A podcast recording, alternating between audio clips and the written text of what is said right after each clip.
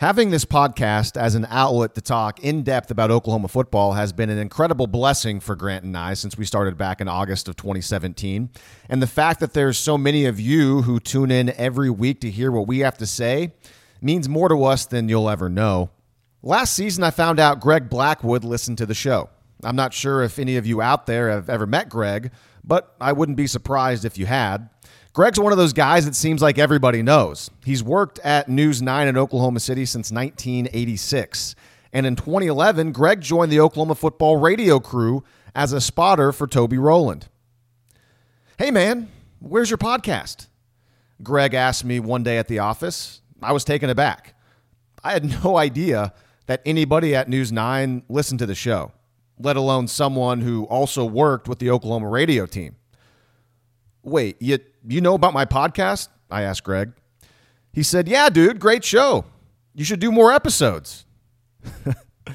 I, you know, I got to tell you, that meant so much to me that Greg said he listened to listened to the show and also liked the show because again, I had no idea. Greg's a huge Oklahoma fan, like all of you who listen to the show. So his support of West of Everest kind of drove home to me that, hey, you know what? Maybe we're doing something right here. And I remember texting Grant immediately saying, Hey, just met a fan of the show and he works for the OU radio team. And also, we work together. I'm happy that Grant and I have been able to give Greg some podcast entertainment because I definitely owe him something after all the help he's given me since I began at News 9 back in November 2016. Greg's the chief photographer. He's shot tons of OU and OSU games and anything else you can think of in news. So anytime there's a question or an issue, Greg's the dude you go to. You see, this has been a really difficult week because Greg passed away overnight on Sunday. He was 57. My heart breaks for his wife Dana, also a News 9 coworker, as well as his kids Brooke and Brian and the rest of Greg's family. Greg found out this summer that he had stage 4 pancreatic cancer, a diagnosis that unfortunately Grant and I and our family know all too much about. Losing any family member or friend or loved one is quite possibly the hardest thing about living life. It's just so, so incredibly sad. And it's uniquely one of the few things that all of us can relate to and sympathize with. I'm sure all of you listening know exactly what I'm talking about and know exactly how Greg's family and friends feel right about now. So, to Dana and the rest of your family, please know that I am praying for you, and please know just how special Greg was to so many people. I'm Lee Benson, and this is West of Everest.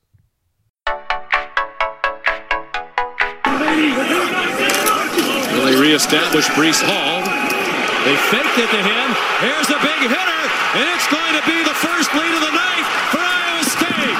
Xavier Hutchinson, who turned down Oklahoma and came to Iowa State, gives the Cyclones the lead on a 65-yard play. Well, we all remember that play. Oh, or maybe we don't. Uh, the game was more than two months ago now at this point. So, uh, in case you forgot, Xavier Hutchinson catches the slant off a Brock Purdy RPO and goes 65 yards for the go ahead touchdown for Iowa State. It was a super annoying play because, well, it, it probably never should have happened. One snap earlier, the Sooners had gotten a third down stop, but Tre Brown committed a really lazy holding penalty. I mean, the guy just he grabbed his receiver on at the beginning and just held all the way down the field, even though it was a, a, a two man concept and Tre had some safety help, but he still grabbed him and, and held on for dear life. So Iowa State got a break, and on the next play was that Hutchinson touchdown. So, uh, anyways, the result of the game not good. Sooners lost 37 to 30 back on October the 3rd. October the 3rd that game, that long ago. Hey, everybody, thanks for tuning in today.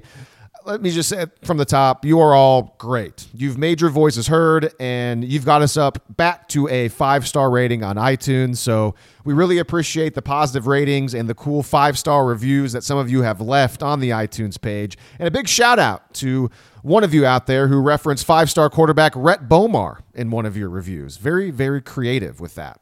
We've got a Big 12 championship game to preview today. Plus, as we record early on Wednesday evening, the Sooners have a top 10 recruiting class. And as we've said countless times on this show, this is not the podcast for hot OU recruiting talk. We might briefly talk about it later on in the show, but just a heads up that this is not going to be the show where you do or where we do an hour on all the guys Oklahoma uh, just signed in the 2021 class. With that, let's bring in Grant for the first time today. Grant, what's going on? Lee, you buried the lead on uh, on that Xavier Hutchinson catcher on, on the play before that. If you recall, uh, or yeah, on, on the Tre Brown holding penalty, Iowa State got an automatic first down on that play, and they should not have. It still should have been third and six after that play. You buried the lead. So, uh, surprise! I have some information about that, and would you be shocked and annoyed to find out that that actually was the correct call? So does that mean that the call the week before that in the Kansas State game, when it happened to Spencer Rattler, was not the correct call? Great question, and the answer is both calls seemingly were actually correct. And I have the rule book reasoning for you, and everyone on this podcast might be thinking, "What? Whoa, this is some." Welcome to Big 12 College hot- Football 2020, where the rules are made up and nothing matters. Um, yeah, it, it does seem like that sometimes, but in this particular instance, actually, Oklahoma is on the uh, the negative end of both instances of that rule, and so here is why it was the correct call in the Iowa State game on Tre Brown, because Tre was holding the receiver beyond the neutral zone, and when the hold is uh, hold happens to a receiver beyond the neutral zone, obviously like past the line of scrimmage, it is a 10 yard penalty and an automatic first down. That is rule 935 in the college rule book. Now, you, you asked a great question. What about the week before when it was third and 18 and Spencer Rattler got sacked, but there was a holding penalty called against Kansas State? Why didn't that become an automatic first down? By the way, the reason why this is also kind of confu- confusing is because both plays, a pass was not attempted, which was, uh, I think, the reasoning for the Kansas State one. Oh, since there wasn't a pass attempted, that's why it was no automatic first down. But I'm not sure if that, I don't think that's the case because when you watch the Oklahoma Kansas State play back, it's Jeremiah Hall that gets held.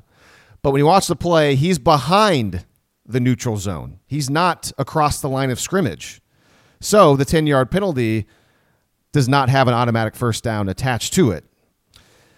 Unfortunately, I was not able to actually find that directly said in the rule book. I didn't read the entire thing because it's a hundred thousand bajillion words and pages long. So I kind of did some keyword searching for behind the line of scrimmage. Didn't find a, a direct a direct reference of it. But since the other rule is that it specifically says the, the hold happens beyond the line of scrimmage, I thought, oh, let's go back to this Kansas State game. Let me just see if Jeremiah Hall was beyond the line of scrimmage. Well, he wasn't. He was behind the line of scrimmage. So that has to be the reason why the 10 yard penalty did not have the automatic first down. It's a, dare, it's a, it's a bad rule. It's a dumb rule because Jeremiah Hall sure would have been beyond the, uh, beyond the neutral zone if he wasn't being held on the play. So I believe this is the difference, and I believe that is uh, why both of those calls went against Oklahoma because um, one was beyond the line of scrimmage, one was uh, behind the line of scrimmage. It's very, very nuanced and kind of confusing, but I, I do think that it was the correct call, unfortunately. Yikes. Good on you for looking that up. Um, definitely was not clear at the time. No, Almost of course two they, and a half months ago. It. Just crazy to think. Damn, that that game was a long time ago. Jeez, a lot, lots of water under the bridge since that game uh, got played. Two very different football teams, I would say. Actually, you know what? Iowa State's not that different. They're they're still kind of the same team, playing better, playing better for sure. Uh, but OU is is quite a bit different than they were on October third. yeah, playing a lot better and different players. Although I will say, I can't say with certainty that Iowa State doesn't have any new players as well. I, I'm sure they have a couple of random guys that that are maybe playing more than they were back then, because that's just the way football works. But um, did not dive deep into that. But obviously we do, we dive deep into Oklahoma, and we know for a fact that obviously Ronnie Perkins and Rhamondre Stevenson, the two biggest names, are back, and and two guys that Matt Campbell was asked about this week, not surprisingly. Um, but it's funny you mentioned that uh, a long time ago. Uh, you know, different teams now. Even though Iowa State's kind of similar, Oklahoma's uh, you know definitely different. That was the message essentially from both coaches this week as they were talking about the game. Uh, Lincoln Riley did say that he's being very careful not to take too much away from that first contest, positive or negative. But you know, I think on this podcast that we have the obligation to figure out if Lincoln Riley not taking a whole lot from the first game is fair or not. So, Grant, what do you remember about that first game, even though it was uh, seven years ago at this point? Uh, and does that first game matter at all when we look forward to Saturday? Well, I don't need to remember a whole lot because I did go back and rewatch it today. So all of the memories came flooding back in. And man, was that an absurdly frustrating football game. Taking us all the way back in the way back machine to early October. Um, there were just there were there were numerous times during that game, especially in the first half, uh, where OU could have could have effectively ended things um, or could have could have put a lot of space between them and Iowa State. And you know, as it kind of was in the first four or five games of the season, they just refused to take any sort of daylight that Iowa State was giving them. They just weren't able to do it. The OU made one play in that game, uh, one consequential play in that game. That was Isaiah Thomas in the second half, his strip sack on Purdy when the game was tied at 23. And then after that, they kind of pissed down their leg. Um, it was it was a really frustrating game. A game that when you rewatch it, it's kind of like, oh, geez, if they do this thing and they do this thing, it's a game they probably win. So in that sense, it gives you, you know, you're not going into this Big 12 championship game now thinking, well, crap, this is a team that that really got the best of us, and I have no idea how how you know we're going to flip the script in this one. That game really was a game in which if if one or two things went OU's way, they likely would have won the game. Um, and so I, I think the biggest question going into this game, Lee, is how big of a deal are is is Rhamondre Stevenson and Ronnie Perkins being you know now being on the roster for OU able to play you know how how big a deal is that to this game? And and I you know I think it's it's a pretty a pretty big pretty big deal in this game actually. Like uh, you know and I'm sure we're gonna get we're, we're gonna get into it but you know those were those were two of OU's best players that Iowa State did not have to account for in that game. And there there were certain times in that game where definitely Rhamondre Stevenson and Ronnie Perkins' presence would have definitely been felt.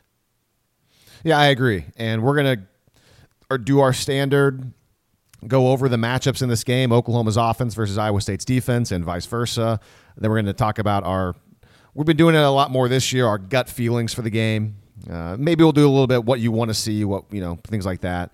Uh, so we're going to get into that. We'll get into more details uh, down the line in this podcast. Um, from the first game, I re- went back and rewatched it as well, and you know, my takeaways from that first game are, are, are all very similar to what you just laid out right there. Um, it was good to be reminded, though, in that first game, Spencer Rattler actually played really, really well. And I mean, for the most part in that game, he took what Iowa State gave him, which after watching the Baylor game, where he was a bit impatient and he took took a couple shots where he probably shouldn't have, and he he, he wasn't willing as much to check down or or you know he just he didn't look like himself. Uh, it's, it's pretty interesting to see back whenever he was still very uh, new to the you know new to starting in college, playing his first road game. He he looked really comfortable, uh, really good in that Iowa State game. A, a, lot better than he looked against Baylor, which happened a couple weeks ago. I thought that was pretty interesting.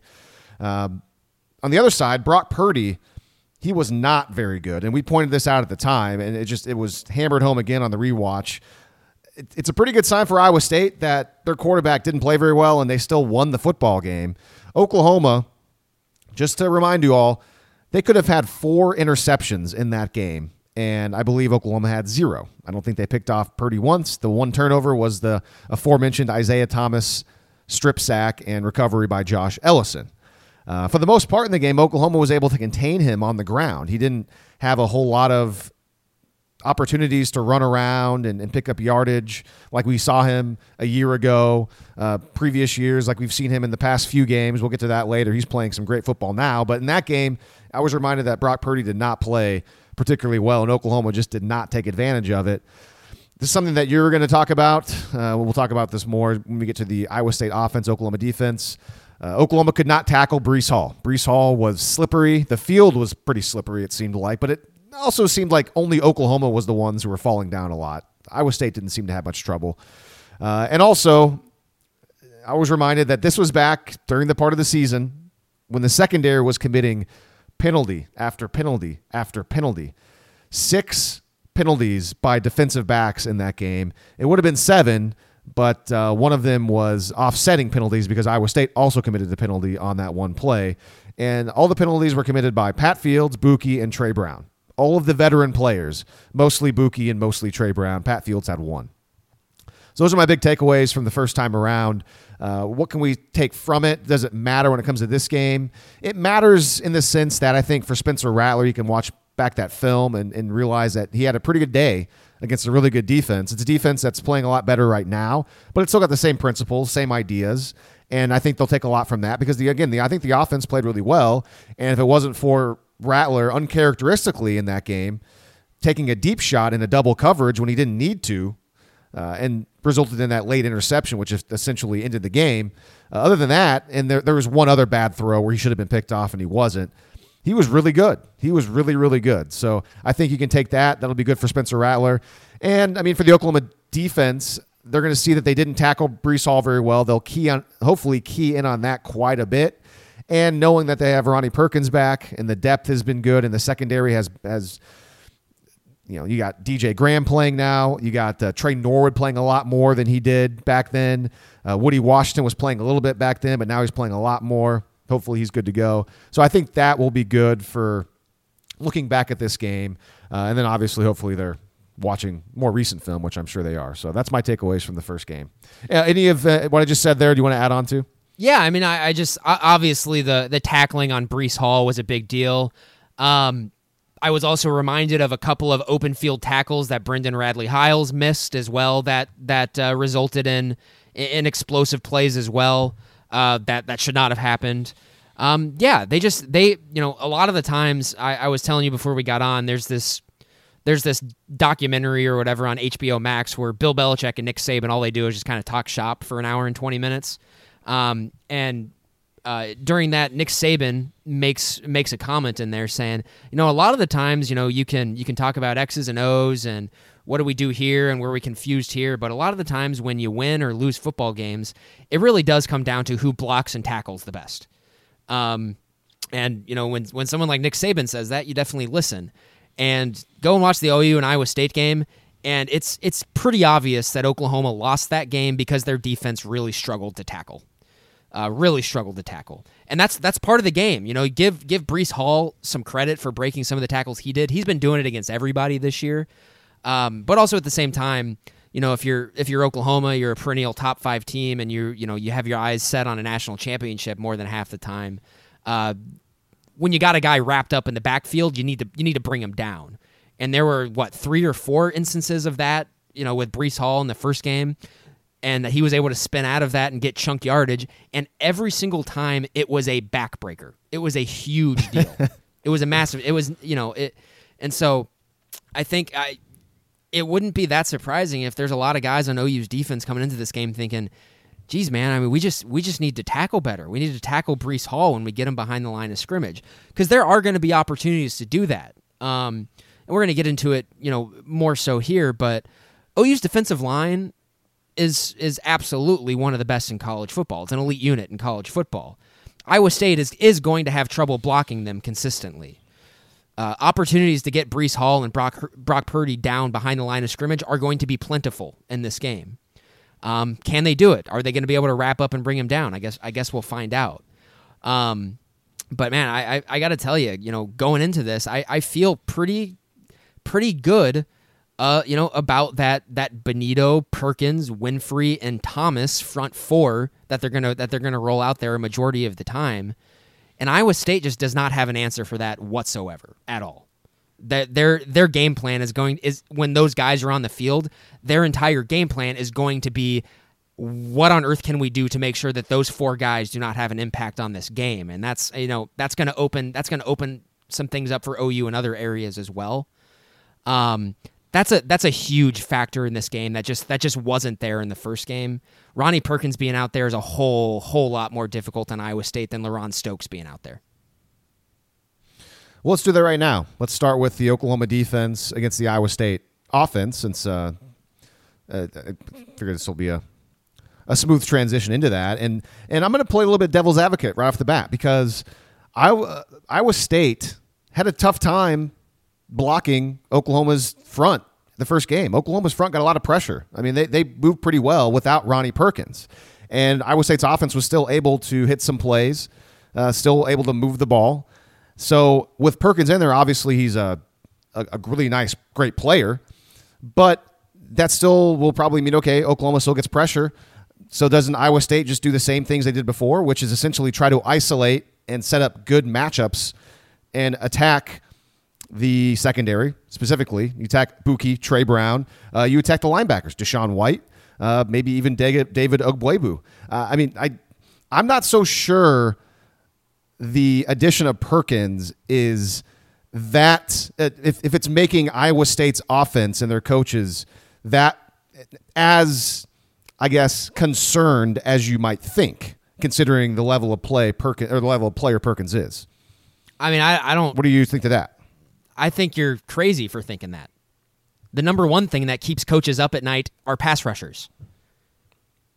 And OU has and OU has the two best pass rushers in the Big Twelve, with Bonitto See, and Iowa Perkins. State. and they're going to be on the field at uh, the same time, which sure. means which means No, one that- of those that's great. guys, one of those guys, every single time, either one of those guys, and Winfree as well, is going to be one on one. One of those guys at some point in time is going to be one on one, and that's not that's not a good matchup for anyone in college football.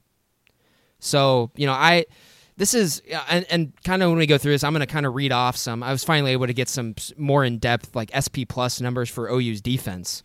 And um, Lee, OU's like OU's d- defensive numbers in terms of defending the pass are outstanding this season.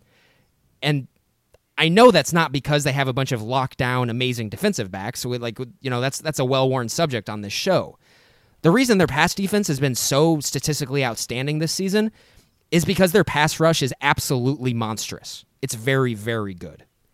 Um, and it's a lot. It, it- was good in that first game against Brock Purdy in Iowa State. They didn't always get home. They got home a pretty decent amount of time, but they made Purdy really uncomfortable. Um, and it's even better now. Like Bonitto is playing at a higher level. Ronnie Perkins is, is here and playing at a high level. Isaiah Thomas, we were talking, you know, on you know before the show game came on. I, I, I think he probably should be the Big 12 Defensive Player of the Year.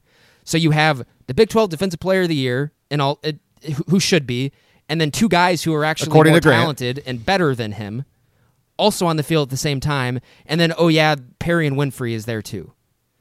So I, you know I. and Obviously, they're all we- more experienced. yeah, compared to the obviously we want to go more in depth with stuff like this, but a lot of the times I even Nick Saban says it. A lot of the times this stuff is really simple. Whoever, you know, blocks better, tackles better wins the game, and typically really athletic, talented guys block better and tackle better. And OU has a lot more of those guys this time around, and they got two guys in very very important positions that Iowa State did not have to deal with the first time around. Um, and I and like I, I just I think in college football, Lee, a a a dominant defensive lineman slash edge rusher is the most important. Wait, who's the second?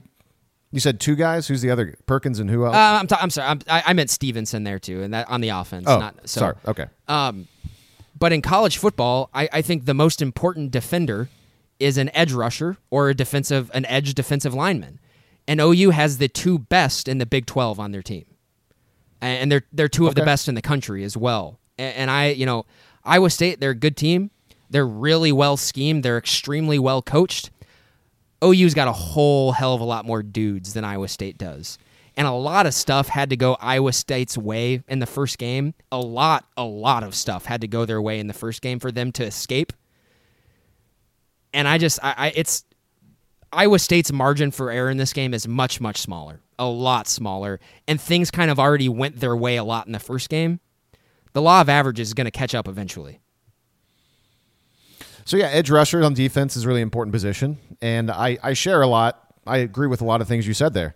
Uh, the difference, though, this time around compared to the last game, is we have Brock Purdy, who is playing the best football of his career, in my opinion, He was not playing very well back then. He's play, uh, so you got the fact that that's happening, and also yes, Oklahoma stats defending the pass are very good because the pass rush has been very good. But also, you know, to what degree is the reasoning the fact that they haven't played very many good quarterbacks? I mean, you go down the list, you got Skyler Howard, you got Brock Purdy, who was not playing very well in the first time, you got Sam Ehlinger, probably the be- next to Purdy, the best one. You got. Um, I'm blanking on TCU's quarterback. I apologize. Duggan. uh, Duggan, who really struggles to throw. Uh, you got Colombi from Texas Tech. You got whoever the heck Kansas had at quarterback. Doesn't matter. You know, you Spencer Sanders for a little bit, but mostly Shane. Illingworth. Right. And then you have Charlie Brewer, who um, is more run around, is more of a threat with his legs than he is with his with his arm. Didn't get to face uh, Doege from West Virginia. I mean, that's and now they're getting Brock Purdy, who we have been very disappointed in him a lot on this show since 2018, but uh, he is playing the best he's played, I think, in his career, and he's seeing things very well. And you mix that with an offensive uh, coaching staff, and I'm blanking on their offensive coordinator's name right now, which is not great podcasting, but I know he's up for the Broyles Award for Best Assistant Coach. And you got the offensive line who's up for the Moore Award, which is Best Offensive Line, which who knows? I guess Iowa State's got a, good offensive line now. Uh, this, I'm, I'm not as confident as I would be if this was the same looking Iowa State team as it was back in early October. Is all I'm trying to say. It's a bit, a bit fence sitting, I know, but uh, it's it's me pushing back a little bit, not uh, you know, Sure. so you don't get as excited. Okay, so you know, Iowa State's a good team. I like I I, I haven't said you know anything otherwise, um, but their offense is not explosive. Breece Hall is by far their best player on offense, um, and if he and like if if he's bottled up behind the line of scrimmage and they're in third and long a lot, man, this thing's over. Like no, Iowa State is not going to be successful in, in, in that scenario. There's not if if if OU can corral Breece Hall and can limit him busting, you know, busting big back, you know, big back breaking gains, which is going to be tough because he's good because he's a dude. You know, if OU is able to do that, Iowa State is not going to be able to win this game in th- in third and long the entire Oh, time. I don't- agree. I I don't agree. care how well Brock Purdy is playing. I agree. Yeah, I mean they're going to run the ball. I mean Breece Hall is playing great right now. He looked. Uh, I watched the West Virginia game uh, a little bit before this. Uh, in addition to rewatching the OU Iowa State game, Breece Hall reminded me in that game, and, I, and maybe he's played like this for the the latter part of the year. He looked like Le'Veon Bell the way he was playing and, and kind of dancing around in the backfield, being patient, waiting for holes to open up. Now, a lot of times against Oklahoma the first time around, there were Sooners streaking into the backfield, and there wasn't any time for him to make those moves. So maybe that was the difference between Oklahoma's scheme up front and West Virginia's scheme up front, what they tried to do. I don't know. Uh, but yeah, Breece Hall is, is definitely a dude. And, and the question is, will Brock Purdy continue to play the way he has been playing? I mean, I think his, his ball placement's been really good. It was really good against West Virginia, who before the last game supposedly had a great defense. Uh, I know that before the podcast, you thought you know you mentioned that maybe they had some guys out for COVID reasons, but I don't. Even if that's so, I don't think they had a ton of guys out. I mean, I, I still think that they kind of got their butts kicked by West Virginia. I think Iowa State's offense is just really well schemed. I think the coaching staff, by the way, the f- offensive coordinator's name is Tom Manning. It has to be. I- it has to be well schemed because they just they they don't have a lot of explosive, great offensive players. They just like they're, you know, Xavier Hutchinson as a receiver is fine. Their receivers overall as a group are not are not good. They're just not. Um, their tight ends are are fine. You don't like Sean Shaw? You don't like no, uh, I mean he's he's tall. the tight ends? You don't like Allen and Kolar? I think no, I, I like their tight ends. I think their tight ends are good, but their tight ends are also not going to blow you away with athletic ability. Their tight ends are large. That's basically it. And they can catch. They can catch. Like I'm not like this is um but this is this is not, you know, absent Breece Hall breaking off big runs against you, this is not an offense that you have to be extremely scared that they're just going to go up and down the field with explosive plays on you. You know, this is this is this is an offense that that a lot of the time just kind of takes what they what the defense gives them. Um, and if if Brock Purdy can be pressured and his his internal his internal clock can be sped up, he can make a ton of mistakes. Make a ton of mistakes. And you know his his internal clock was sped up a little bit against Texas, and he was he was making good reads and making good throws. Uh, but Texas was also blitzing a lot in that game. Um, I, I don't I don't really know how much OU is going to blitz in this game, but I know they're going to be able to get pressure with just three and four guys. And you know, Brock Purdy has been playing well, but what are the chances that kind of all goes away the very first time he gets he gets smacked by Ronnie Perkins, or the very first time that he has to think about that? Like what what happens if Nick Bonitto is flying off the edge every single time he drops back, and there's no there's nothing they can do about it? That's that's that's in the back of his mind. It will be. And so, Well, like they're I- gonna that, they're gonna throw a, a screen pass to Breece Hall, and they're gonna they're gonna stop Nick Bonitto busting off the edge that much like that. I mean, Yeah, I mean- I mean, their, their their offensive coaches are good. That's the, I mean, they they scheme it up. They they protect Purdy very well. Uh, they take shot plays. They send a lot of they keep a lot of tight ends to block, uh, and then when he does get pressured, he's able to get away. And Oklahoma did a great job in the first game. I thought containing him, not letting him really move around outside the pocket, extending plays where he is really dangerous. And they didn't have to really spy him a whole lot. Um, they had to do that a lot with Sam Ehlinger. They've had to do that with, well, they tried to do it with Brewer, but it didn't work very well because Nick Bonitto wasn't there. Uh, they're probably going to have to do that a lot more this time with Brock Purdy because he is using his legs a lot more in the last few games than he than he was previously. Uh, he is he's kind of feeling himself right now. At the same time, I, I agree. I, I think Oklahoma will speed him up. They will get pressure on him, and I do think that he's going to give Oklahoma secondary some chances, kind of like the first game. Will he give Oklahoma four chances to make interceptions? I hope so. I don't know if that is going to be that many this time around because I think he's playing very well, and and I think that can transition us into talking about the secondary because back then the secondary was still kind of young and kind of getting things going, even though uh, all the most veteran players were the ones that posed the, the biggest issues in that game unless you want to throw out Jaden Davis because he was the man one on one with Hutchinson on that 65 yard play, which, you know, you're one on one with no safety help in a zero, you know, zero technique. I mean, that's, you know what? That's tough. I mean, and, and he slipped and fell. And I mean, yeah, sure, you want the guy to make the play and not give up a 65 yard touchdown. So, yeah, that was on him on that play. Uh, but now you got, you know, I mentioned earlier, DJ Graham's more involved now. He's getting more snaps at corner. You got Woody Washington playing a lot more. He's he's taking more of a, a starter's role compared to back then. Uh, and then again, I mentioned Tre Norwood, who's getting a lot more run now. We're coming off a game where Buki didn't play because uh, I believe COVID stuff. I have no reason to believe he's not going to be back in the starting line at this time. I'm sure he's going to get a lot of snaps, but uh, hopefully he's feeling like he needs to make up for his poor play against Iowa State the first time around. I you won't be surprised to find that I made a list when I was rewatching the game of all the bad things he did in the game, and I'd be happy to go through them. But at the same time, we've embarrassed the guy enough. I don't know if I need to. Let's just say there was five to six things that were really bad in that game. Most of them happening in the first half. He cleaned things up a little bit after halftime. So hopefully he plays better. Uh, so yeah, I mean, I'm not sure how much there is to talk about this because the Oklahoma secondary is playing better. Have not been as challenged though recently by really any good passing attacks. This will be the first quarterback they've seen that can really exploit them. I think through the air since Texas Ehlinger. Since Ehlinger. Ehlinger, yeah.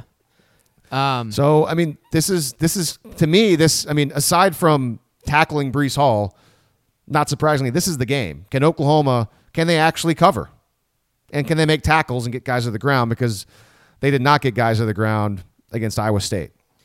it was Anything on the secondary you want to talk about? Yeah, I mean, just it was super bizarre, especially in the first half of that game in October. Guys in the secondary were just tripping all over them, so they were slipping a lot. DTY slipped on two occasions down the field. Uh, that that resulted in explosive plays for Iowa State. Um, I remember guys slipping in the backfield trying to trying to tackle Breece Hall and stuff too. So, uh, kind of curious if if that's going to have any sort of effect, at or if that had an effect. Um, that's going to be corrected this time around. Um, I, I just I kind of want to just run through some numbers here because this is the first time this season I have you know some of these SP plus numbers and um, a lot of this really does you know kind of say what I what I've been trying to communicate here that this game really does come down to OU just kind of containing Breece Hall. It really does. Lee OU's defense this season outside of you know outside of, of giving up the the explosive play you know every now and then really kind of has rounded into maybe an elite unit in college football. It's it's really good. You know they're um they're seventh in the country in success rate allowed. Um, you would have told me that two seasons ago, you know that they would be uh, up there with this speed after the 2018 season, I don't know if I would have believed that. Uh, they're second in the country in passing downs success rate allowed. Uh, they're seventh in the country in overall havoc rate. That's that's tackles for loss, sacks, forced fumbles, interceptions, passes defended. Seventh in the country overall. Lee, they're third in the country in stuff rate. That is uh, that, that's runs that are that are that are stuffed at the line of scrimmage or a tackle for loss. Uh, they're third in the country in, in get in, in sack rate when they blitz. Um, so this is a, like Iowa State. This is a huge test for Iowa State. You know, I I think it's more of the other way around. Iowa State. It's kind of a prove it game for them. Um, because you know th- this isn't this is an Oklahoma defense that has shown a completely different gear since they played in Ames two and a half months ago, um, and frankly, OU is going to present size and speed and a challenge that Iowa State just has not seen this season, and that and that, that you know that's including October third. Um, I think OU is really really poised. You know, my, like when you when you look at the matchups for this game, and I look at I look at the X's and O's. I, I think OU's defense is really poised to have success in this game. Um, that doesn't mean that Iowa State, you know, they practice too. I'm sure they're going to have stuff that that's schemed up that that works really well for them. Uh, but after a while, the stuff that's schemed up, you you can't live an entire game on that. After a while, it is going to come down to they're going to have to run inside zone at some point in time, and and when you do that, it's their guys against OU's guys, and OU's guys are a lot better, are a lot better. Um, so unless unless Iowa State comes out with, you know, with one of the most masterful offensive game plans I've ever seen that totally neutralizes what Oklahoma can do up front, I, I just I I really see Oklahoma's defense getting getting the better of Iowa State's offense a majority of the time in this game. See, and I think we just have a a disagreement on the degree to which Iowa State's offense is good because I, I think Iowa State's got a the I mean next to Oklahoma, it's it's the best offense in the Big Twelve. I think I mean, they have a good offense. It's not an elite offense. It's it's not one of the better offenses we've seen in the Big Twelve over the last handful of seasons. It's not. They're they're good. They're they're fine. They're mm. experienced. They move the chains, but they're not explosive. I think it's. I think. I mean, yeah. I, obviously, it's like been Oklahoma, Oklahoma State putting up a lot of points and yards. Not as much this year for Oklahoma State, but balance, able to run, pass, good quarterback. I I think Iowa State's offense is is really good. It's in, I, in recent Big calling it really good is I, I, just I don't. That's just not correct. It, it's not. It's it's a good offense. It's it's it's it's it's a good offense for the weird 2020 season. Uh, but no, I, I, think their offense, Iowa State's offense, is just as good as it has been the last two seasons. I, I don't really think it's it, it's that much better. See, I mean, it was the it was the next it was probably the second best offense last year in the Big 12. I mean, they averaged six and a half yards per play last year. They're averaging six and a half yards per play this year. You know, exactly. And, and this they're, is your Oklahoma- they're pretty much exactly the same as last year. I guess. I mean, I'm I'm comparing it to Oklahoma, who is is not is not the same Oklahoma we've seen, you know, recently. And I'm not even saying like you know, I'm not so. saying I'm not saying like OU like what they've shown on offense this season. It's not it's not extremely better than what Iowa State like the results actually, but OU's ceiling is much much higher, much higher. I think anyone with eyes can see that. Yeah, um, yeah. I mean, I just you know, yeah, I, I still think they got a better quarterback. Uh, even though I, I like Purdy a lot, I think I think Rattler's got a lot more talent. Rattler's Rattler is significantly better than Brock Purdy. Purdy's more more athletic than Rattler is. He can move better. He's he got that move, on him. He, he he can move better, but like I when Purdy is tasked with sitting in the pocket and throwing the football, and I understand that he has played he's played well the last 3 games, but when he is tasked with sitting in the pocket and diagnosing coverage and delivering on-time throws to receivers, he's not good. He just isn't. Yeah.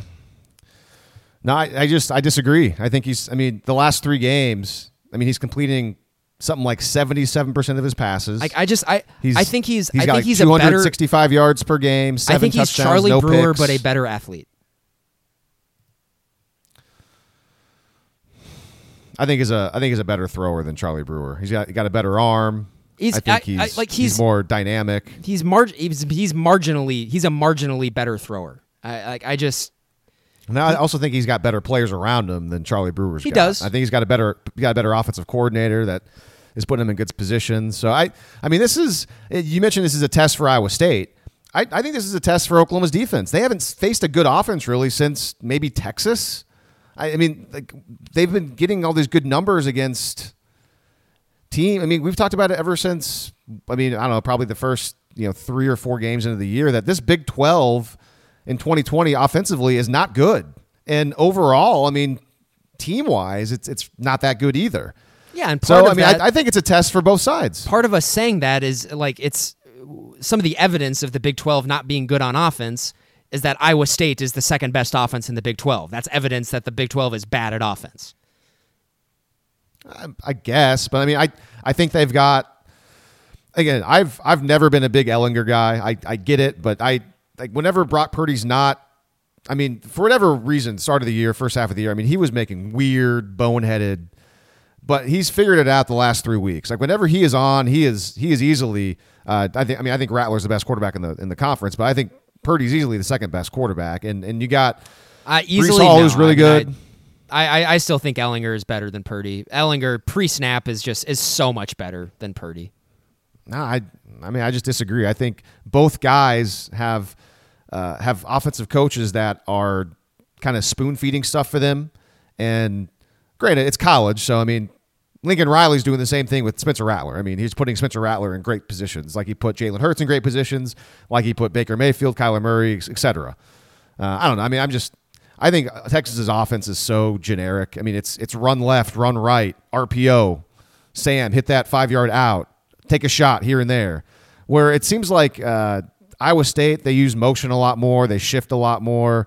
There just there seems a little bit more I guess it's just a little bit more dynamic than I think what Texas brings to the table. I think and what what Ehlinger's got going for him is he can run and he can run people over, and that makes him a little more. Yeah. I think Iowa State's offensive staff have gotten every ounce of ability out of the eleven guys that they put out there, and, and I think I guess, and I'm I'm more afraid of that than I am of Texas. I, I I'm always more concerned I'm, or afraid of well coached teams. I'm not, because because better players in college football are, are going to win the game a vast majority of the time, a vast majority of the time. And I guess like the, the the thing that I where kind of we diverge is that OU has has has the biggest ace up their sleeve that you can have in college football, and that's a dominant defensive line that is dotted with NFL players. And Iowa State didn't have a single NFL guy blocking them. That's a problem. That's a huge problem for Iowa State. That is the well, I don't problem know about Iowa State's. Are we, are we, sure Iowa State doesn't have any offensive linemen that are going to play in the NFL? I don't know that. It's pre- pretty good, pretty damn good bet. I don't know. I mean, apparently they're pretty good. Again, they're up for the they're up for the Moore Award. I mean, OU won it a couple years ago, so I mean they must have some decent guys. And yes, you're right. But at the same time, a well schemed, well coached offense can neutralize a good pass rush, especially if the secondary they're going against is not very good which Oklahoma secondary has played better, but we're not so sure how good they really are because they have not faced anybody that can challenge them really since Texas. And so that's my worry. Yeah, they might be able to get after Brock Purdy, but if Tre Brown can't cover, or if Tre Norwood can't cover, or if Buki gets beat, like it's not going to matter. They're going to get the ball out, and there's going to be a big play, and they're going to get they're going to get yardage. That defensive line allows allows Tre Brown and Buki to get away with not covering well. I guess that's kind of like I, I just I think yeah I think OU's advantage in the trenches when when OU is on defense and Iowa State is on offense is vast. It's it's it's as big as it as it is against all the other teams in the Big 12. And it's even more so this time around because you add the Ronnie Perkins angle. And like that that has made a huge difference. Like it really has this season. Um, I know mm-hmm. it's just one guy, but he's just I mean watch. The guy the guy is physically dominating people.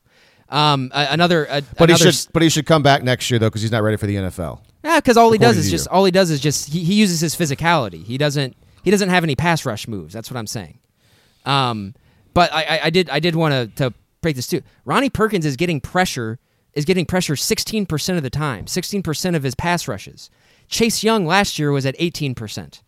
So you, you, you can't tell me that this is that Ronnie Perkins not being there is not a massive deal. It is. It's a huge deal. That's a good stat. Ronnie Perkins That's being there stat. can absolutely wreck Iowa State's game plan.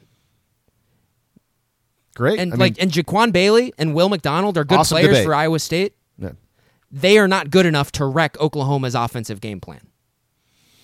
this is good stuff. I mean, your perspective. I threw a bit of a you know a pushback, and and we'll let the listeners decide where they stand. I like it. That was good. That was a good back and forth. Let's talk the other side of the ball. Oklahoma's offense versus Iowa State's defense. So I think the first thing we can talk about in this situation is, uh, you know, you just you just finished up talking about Ronnie Perkins. Might as well bring up Rhamondre Stevenson. That's the the guy who's back now for Oklahoma. He was not there for the first game, although it's looking like. And there's been no updates at all on Monday. Lincoln Riley was asked about Austin Stogner. Simply said no update. Uh, you know, I'm not banking on him playing. I don't think he's going to play. Just a gut feeling. Uh, and he led Oklahoma in receiving the first time. He had five catches for 74 yards. So you throw in a, a really good running back, but you lose potentially Spencer Rattler's most reliable pass catcher. Granted, he's played the last couple of games without him. Um, so, anyways, Rhamondre Stevenson in, probably Stogner out. Uh, to get the ball rolling, I will say I was surprised upon the rewatch of the OU Iowa State game from October. I thought TJ Pledger actually played a lot better than I remembered.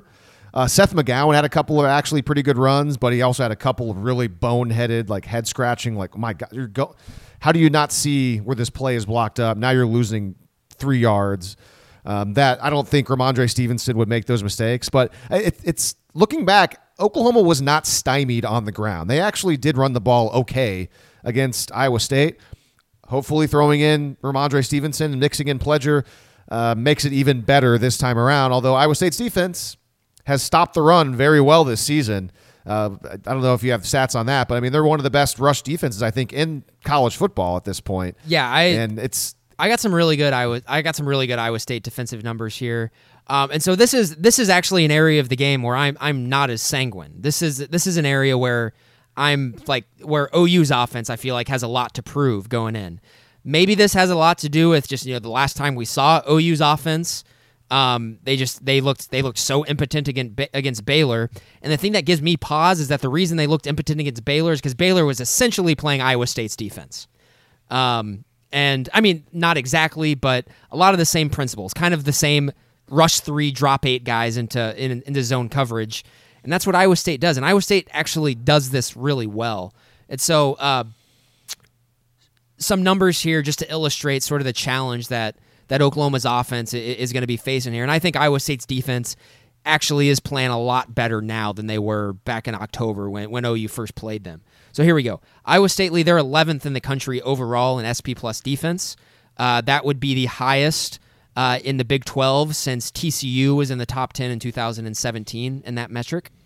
Um, they are uh, Iowa State is 20th in the country in rushing success rate allowed, but they are 10th in the country in rushing uh, rushing marginal explosiveness, which means they do not give up explosive plays on the ground at all. Um, another thing. Uh, this is this is the thing that absolutely kind of uh, blows my mind about Iowa State's defense. Lee, they are 17th in the country in sack rate, which means they can get after the quarterback. They sack the quarterback a, a lot. They are 123rd in the country in the amount of time or in their blitz rate, which means they get they get pressure without blitzing and they're they're able to sack the quarterback. You know, one of the top one of the best 17 teams in the country in, in that in that regard. Um, this is statistically the best Iowa State defense that OU has faced up to this point. Um, and it's an Iowa State te- it's an Iowa State defense that is really well coached. Um, and it's an Iowa State defense that that does have that has four really really good players. Eisworth, Rose, Bailey, and McDonald are four really really good players. Um, and you know that's something that you always have to be sort of skittish about. Um, so Lee, like, what do you think? Do you think Iowa State is going to go into this thing trying to maybe emulate a lot of the things that Baylor did, or is that a little too outside of their comfort zone? Um, because where I feel really comfortable with OU's defense going up against Iowa State's offense in this game, I kind of feel like Iowa State's defense may stymie OU's offense, a, like kind of in a similar way.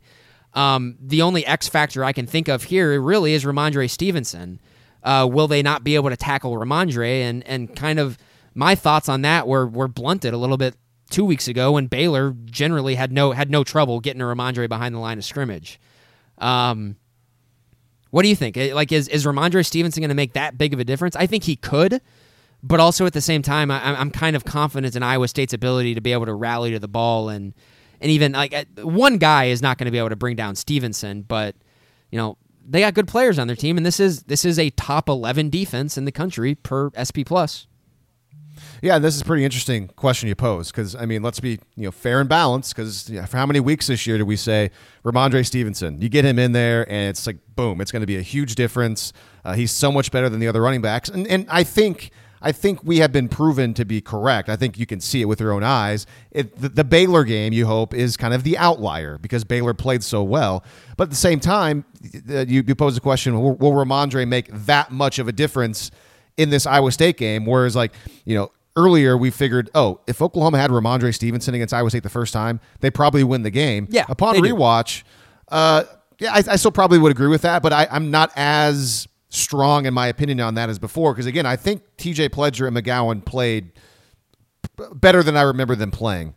I thought there were. I, I thought there were like five and six yard gains that McGowan and Pledger had in that game. That would have been 20 yarders for Stevenson. Or yeah, I, I, I think if you if you insert Rhamondre Stevenson into the exact same plays, the exact same blocking scheme and holes that OU had available to them in that game, I think Rhamondre Stevenson would have had a whole lot more success than what OU brought out there. Sure. And so I do think that Stevenson will make, uh, I don't want to say a really big difference, but he's going to be a, a, a difference maker. I'll put it that way in this game because even though Iowa State's really good at stopping the run, the way they play defense and the setup where they rush three and drop eight and they play three down linemen and they have their linebackers kind of back and there's a lot of space there. There's sometimes not a whole lot of guys in the box. I do like that. I like Oklahoma's offense running against that scheme because Iowa State relies on aggressive safeties coming up in the hole, in the alleys, and helping with, with the run. And, and they're very good at that. And they're going to do that against Oklahoma. But I do like the idea of Rhamondre having a little bit more space to potentially make certain guys miss. It's not going to be all jumbled up and, and, and bunched up. Um, and also, there was times in that game where I think TJ Pledger and McGowan should have gone outside and followed their blocks and maybe tried to get the edge where they didn't. They tried to cut it up inside. And I think Rhamondre, maybe he'll see that on tape. Maybe he'll think, okay, I can get to the edge here and I can exploit it because Iowa State on the edge, you get on the edge off of them, they have their corners so deep and playing that zone coverage, there's some room to run there. So I do think that Rhamondre Stevenson will be a difference maker in this game. And you asked, you know, will will they do what will Iowa State do what Baylor did? You know, will they take some principles? I don't think so. I think they're going to play what they do. I think they're going to play their defense because it's it's what they do. They do it so well because they know it works. Uh, and and so I don't think Oklahoma has to worry about them looking like Baylor.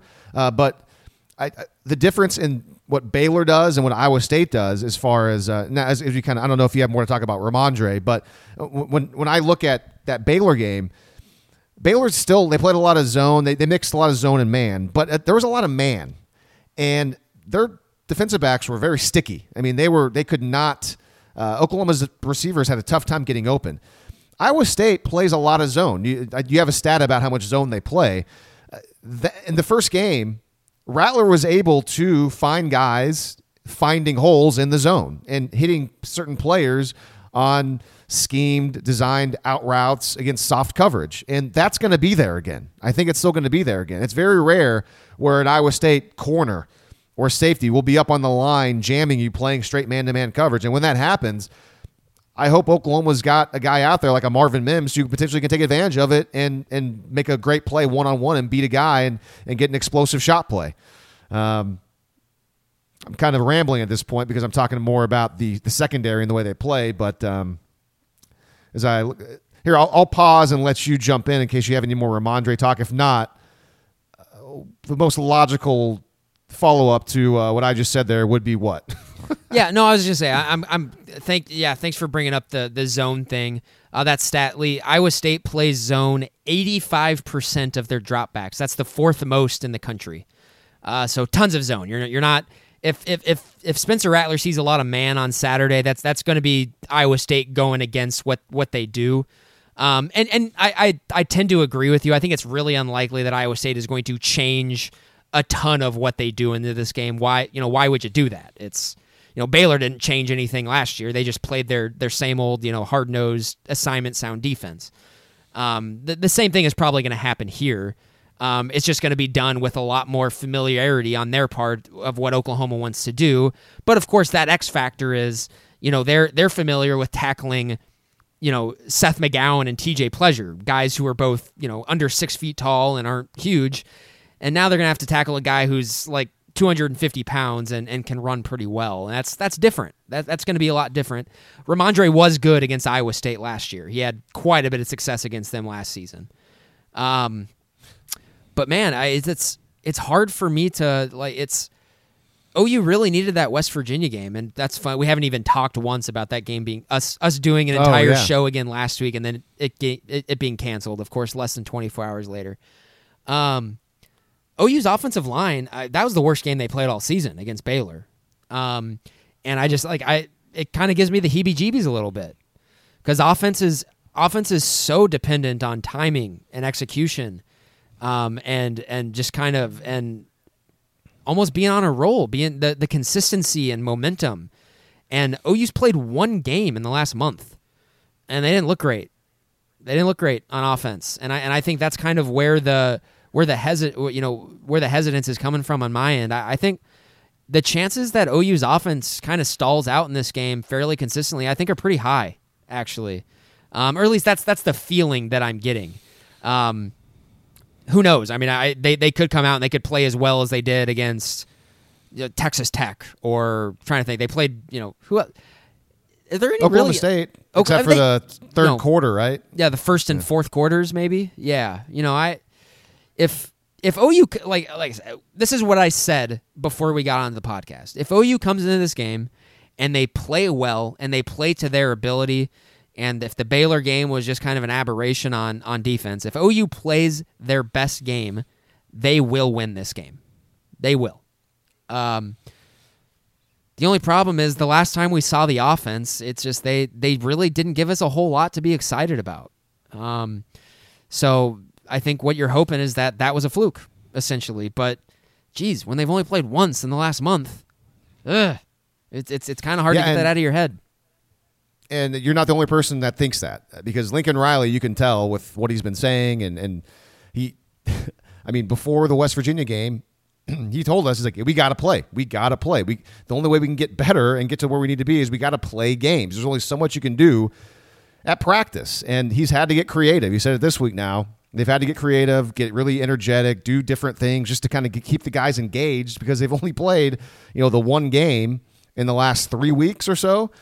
Um, and to give you even more heebie-jeebies about what this Iowa State defense does, I let's ex- talk about and explain kind of what they, what they do. I mean, watching their, their tape, obviously the first game, and then a little bit of the West Virginia game. It's just, it's, I want to say it's simple, but it's not simple. What they do, uh, I guess the simple idea of what they do when they play zone, it's it's a lot of cover three. Um, they they have their star. They have Eisworth kind of roam around. He can play a lot of different spots on the field, but uh, essentially, it seems like they'll they'll rush three guys sometimes, which you mentioned earlier that they get a lot of pressure with three guys. I think a reason why they're able to get a lot of pressure is one they have some talented players, but and a lot of the times, specifically on third down, and third down's the the big down in this game because this is whenever Iowa State kind of has some fun. They'll they'll bring six players to the line of scrimmage, sometimes seven players to the line of scrimmage, and they'll look like they're playing man across the board. And there's nobody in the middle of the field. And it's like, oh, wow. And we saw this against Oklahoma in the first game. And Spencer Rattler did a very nice job because it was a zero blitz. And that's whenever he made that throw to Austin Stogner for you know 30 yards down the field. Uh, that was one of the times where Iowa State showed it and they brought it. Way more often though, they'll show it and they won't bring it. They'll drop a couple guys. They'll they'll blitz from a different part of the field. Um, but then when they blitz, they'll replace that person with somebody else dropping. It's it's very creative. And uh, you know, on third down again, it's, it's very it's consistent. You know, they'll they'll show six, seven guys in the line of scrimmage. You don't know who's rushing. You don't know who's dropping. Uh, it, I think this confuses the offensive linemen because there's all these players right there at the line of scrimmage in front of them. They don't know which gaps they're going to have to be, you know, are going to be occupied by rushers. And so whenever the ball is snapped and then you have certain players rush, certain players drop out, it can confuse the offensive linemen and maybe they'll they'll think one you know a player's coming from the the like inside them, but then they'll drop out and somebody will rush to the the outside of them, and they weren't ready for it. And that that split second's all it takes for a guy like Jaquan Bailey to have an edge, and that's probably a big reason why they're able to get so much pressure with three because a lot of the times they'll rush three, but sometimes the uh, the offensive line doesn't know where the rush is coming from. It's it's really creative, and not only will it confuse the offensive lineman, it'll obviously confuse the quarterback. It, it has the opportunity to, uh, because the quarterback can assume a certain coverage and then it's not there. They can assume man coverage, but then they'll drop into a zone. Uh, they'll show you man, and they'll actually be man. And the one time that they show man, you'll get blitz, and you won't have enough time to get it out. Um, it's I think Iowa State's probably done versions of this over the last three or four years, but this is the this is the best it's looked to me on tape. The the most the most they've disguised things. The most they'll they'll they'll show you four or five guys, and then they'll blitz the boundary corner, and but then they'll replace him with with a linebacker dropping into cover three, you know, in, in, into the flats there.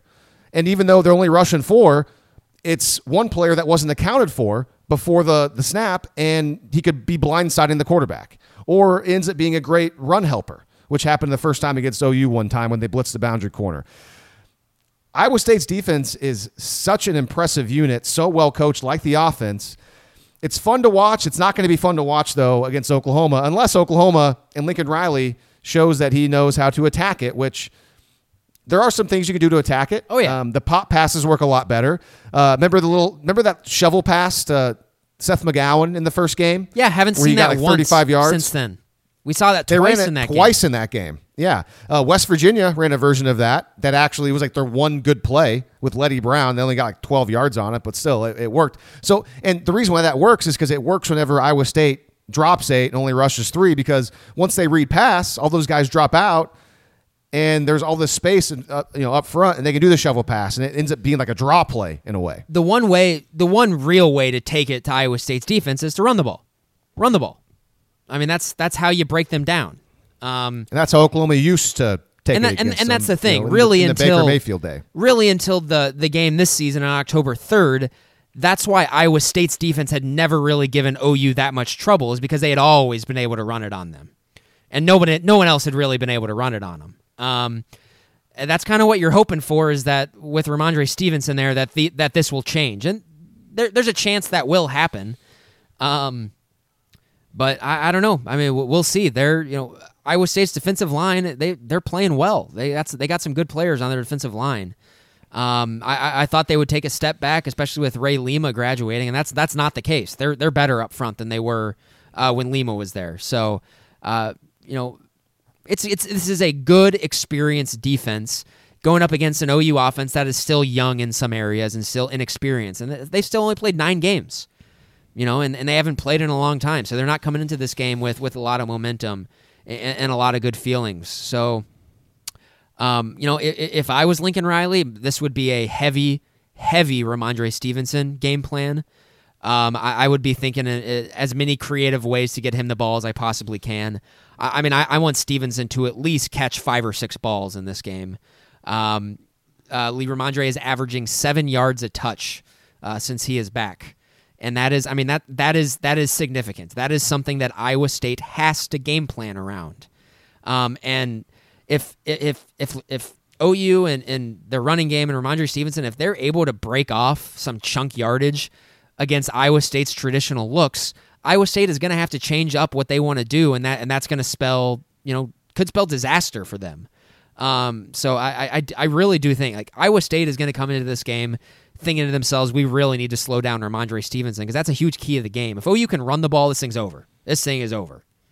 Um, Iowa State has to stop OU's run game, and it's it's going to be a lot harder for them this time around. Hopefully, hopefully, uh, we're, we're hoping that the that the offensive line can you know can recover and, and play a lot better than they did against Baylor. You know, this may happen every single game. I don't know. Uh, whether it's Lincoln Riley or Bill Bedenbaugh, knowing Bill Bedenbaugh, it probably happens every single game. But this is a game where, and granted, all the big games over the years for Oklahoma, you could do this. You could probably make the same speech. But I do think this is a game where you go to the offensive lineman and you say, listen, guys, this is your game. They rush three all the time. they will not get to Spencer rushing three. You make certain of that. They will not touch Spencer. They will need to send the house to get to Spencer Rattler. You will not allow them to get there whenever they're rushing three and there's five of you. You will keep Spencer clean, and in the running game, you will impose your will because that will kill their spirit. This is your game. It is on the offensive line, as far as I'm concerned. Offensively, yes, Spencer Rattler's going to have to play well. I'm encouraged by the way he played the first time around against an Iowa State defense he had never seen before. In his third college start, his first road start, he was patient. He mostly was on the money with his his ball placement, aside from a couple of throws. Um, I his I lack of patience against against Baylor was troubling, which is kind of interesting because later in the year he he and how much of that was them not practicing? How much of that was him not taking Baylor that seriously? I think that probably factored in a little bit to it as well. Um, he's he's definitely going to take Iowa State more seriously, and, and, I like that he's got film of himself against them the first time around. What were you going to say? I came away from my rewatch today thinking that may have been the best Rattlers played this season. He was awesome in that game. He was awesome. Outside of you know, outside of you know the pick to end the game, I, I just you, it's it's pretty hard for a for a freshman, you know, to play to play that much better in a game. I mean, it, it, of course, uh, and we talked about it a lot at the time, but just the dimes and the amazing throws that he made that weren't caught. Um, I mean, it's he. he Do you he, remember Obi Obialo? Remember that back yeah, when, Obi and yeah, the two big played. ones, Obi and I mean, yeah, two NFL throws. Uh, Obi and then the one from Theo when he was on the run and he just he kind of threw a rainbow, just dropped it right in the bucket and you know, it just yeah, just it hit Theo right in the hands. It was too much. Uh, just real quick, I, this is a, a, total sidebar, but somewhat ha- to have to do with what we're talking about. I, I think the uh, QBR rating on ESPN is, is a stupid rating. I, I, I think QBR is a dumb stat. I, I, don't like it. I like passer rating. Uh, I, and here's another example of why. And granted, I'm not prepared for this. I, I, could show you other examples of why, but here's just a quick example of why QBR is dumb. First, uh, first game, Oklahoma, Iowa State. Spencer Rattler, 25 of 36, 300 yards, two touchdowns, had the one pick. His QBR was 85. That's, that's pretty darn good, really good. Brock Purdy, 12 of 24, 254, one touchdown, no picks. QBR, 87.5. QBR says that Purdy played better in that game than Spencer Rattler. I have eyes. No, he didn't. No, he didn't. Spencer Rattler was better. QBR is dumb. It is a dumb metric. Eh, I, Anyways, I mean, I that, over that time, it's like you know, you can only like stats are going to be imperfect no matter what you do. But yeah, I mean, yeah, it was. I, Spencer Rattler is when Spencer Rattler is, is very clearly a much better thrower of the football than Brock Purdy is. That's it's not even clearly, up for debate. It's not close. Clearly, QBR doesn't take into account uh, dropped touchdown passes by your teammates and dropped interceptions by the opposing team. Apparently, that's not a metric either. That that QBR probably should take into account, considering that they try to be all as analytical as possible. Um, one, this just popped in my head. One more thing before we get kind of derailed here. Uh, don't be surprised at all if we see a lot of Mikey Henderson in this game. Um, oh yeah, he wasn't involved the first time around. Good call. Uh, just because, like, it, it, wouldn't surprise me if we see a lot of that two back set uh, in the shotgun, where the you know where where Rattler has the two backs to his right and his left, uh, and they can just do a lot. They they killed teams with that at the end of last season as well. Um, it, it wouldn't surprise me if if we see a lot of Mikey Henderson, or at least an attempt to get him the ball in space, because uh, Mikey is a really big guy and he can run as we as we have seen, you know, so far this season. That's another guy. Jeremiah Hall was able; they were able to get Hall open on on a lot of the kind of like those little rub routes that they like to run for him, kind of out of the backfield. I wouldn't I wouldn't be surprised if we see that you know thrown to Henderson three or four times. Maybe give him a couple of carries. Uh, I, I think yeah I, I think the top I wouldn't be surprised at all if, if the top two guys and carries in this game are Stevenson and Henderson. Wouldn't surprise me. Yeah, it's a good call. I'm glad you brought him up. Um, just because he was I out for Baylor, so I, it, it's possible that you know I, I thought it, it kind of looked like in the Oklahoma State game that he was poised to become a, a pretty big weapon on the offense, um, and then you know out for Baylor. So I, I think right it's it's likely that Riley is going to pick up right where they left off against Oklahoma State, and they they got to get him the ball. He's he's a guy who he's a freight train with the ball in his hands, and he's he's tough to tackle. So hopefully they, they can they can get the ball in his hands at least five or six times. Well, speaking of him, here's a hypothetical for you, and I don't know when this happened. It, may have happened weeks ago. It may have happened today. I don't know. I'm looking at Oklahoma's official website and at the roster, and for the first time, I'm seeing again. I haven't noticed this until now. So again, maybe they changed this weeks ago. Uh, all of the H backs are listed now as tight end slash H back, and I bring that up because before it was just H back, and obviously like Austin Stogner's a tight end. I mean, like he plays, like they have him do different things than Jeremiah Hall. You don't see Jeremiah Hall really doing like running the same routes. Uh, and same with Brayden Willis. Brayden Willis would run passing routes and concepts that you won't see Hall and Henderson using. But here's a hypothetical for you: if Stogner's out again, what are the odds that obviously I hope Brayden Willis is fine and he can fill in just nicely, but what if Mikey Henderson is a guy that they can use like they use Stogner? Can he? We haven't seen him do that, but I wonder if that would be something that that Riley would play around with because he obviously likes Henderson a lot. And I don't know. I mean, like, kind of gave me they- butterflies when basically you what- just said that. I mean, if, if if he can and he can be effective doing it, you're talking about one of the better weapons, one of the more valuable weapons that OU has had in a really long time. If he's able to do that, um, because uh, unfortunately Brayden Willis just doesn't have anywhere near the same sort of like I, I guess feel for it as like Stogner. I, I don't know what it is. I just Brayden Willis he's a, reminds he's a me super good athlete. Brayden Brayden Willis is more of the mold of Iowa State's tight ends. He's a big guy. He's a long strider. Um, you you want you want him matched up on a guy who is small. Um, because I mean, if you remember, like I know a lot of people forget this, but Brayden Willis made some pretty pretty disgusting plays last year. Like, and that was in the was it the TCU game where he caught he caught it like at the ten and he dragged a couple of guys and then and Oh, then yeah. full extension. So Brayden Willis is a is, is an athlete. He's good. Yeah, no, he is. Um, he, he's a he's a Greek god the way he's built. So it's, uh, yeah, we I, I don't I don't know if we've if we've really seen you know Brayden Willis fully taken advantage of yet in this offense. I mean, because he's he's a guy. I mean, he's he's he's one of like 15 guys who can get the ball at any point in time. Um, but I'm glad you brought up Stogner. I'm I'm you know he, he was a pretty big part of that first game, especially as a as a safety valve on third down. And uh, I, I you got to ask yourself was that a what- you know was that a big factor in OU not looking great against Baylor? Um, does that make things easier on Iowa State's defense with Stogner not being there as well? So I mean that's you know take Yeah. away you know take away Stogner, add Stevenson, add Stevenson, take away Stogner. Um, either way, it's it's it's super interesting. This this is the matchup that I'm most interested in going into this game. Is, is the OU offense versus the Iowa State defense. Um, because I think OU's offense has shown a really high ceiling this season, um, but they've also shown a propensity to be maybe shut down by defenses who are really well coached and know exactly what they're doing. Just real quick, I, I will give credit to Charleston Rambo because that was back when Rambo was getting a lot more play and a lot more targets, and also uh, Drake Stoops, who was kind of early on. But both of those guys in that game had had really good fourth down catches to keep drives alive. Stoops earlier in the game, Rambo late in the game. To, so That game also Anyways, featured the only uh, the only bomb that Rambo has caught this season against a Power Five opponent or against a an FBS opponent. It was on the third Yeah. play of the game. and then he drew a pass interference later, whenever the ball was underthrown by uh, Rattler. He should have thrown a little a little farther. Uh, the last thing I have on on OU's offense that I wanted to bring up that that really stood out to me rewatching that game, and I wanted to save it for this discussion point. Um, Spencer Rattler, we've talked a lot about how well he played in that game.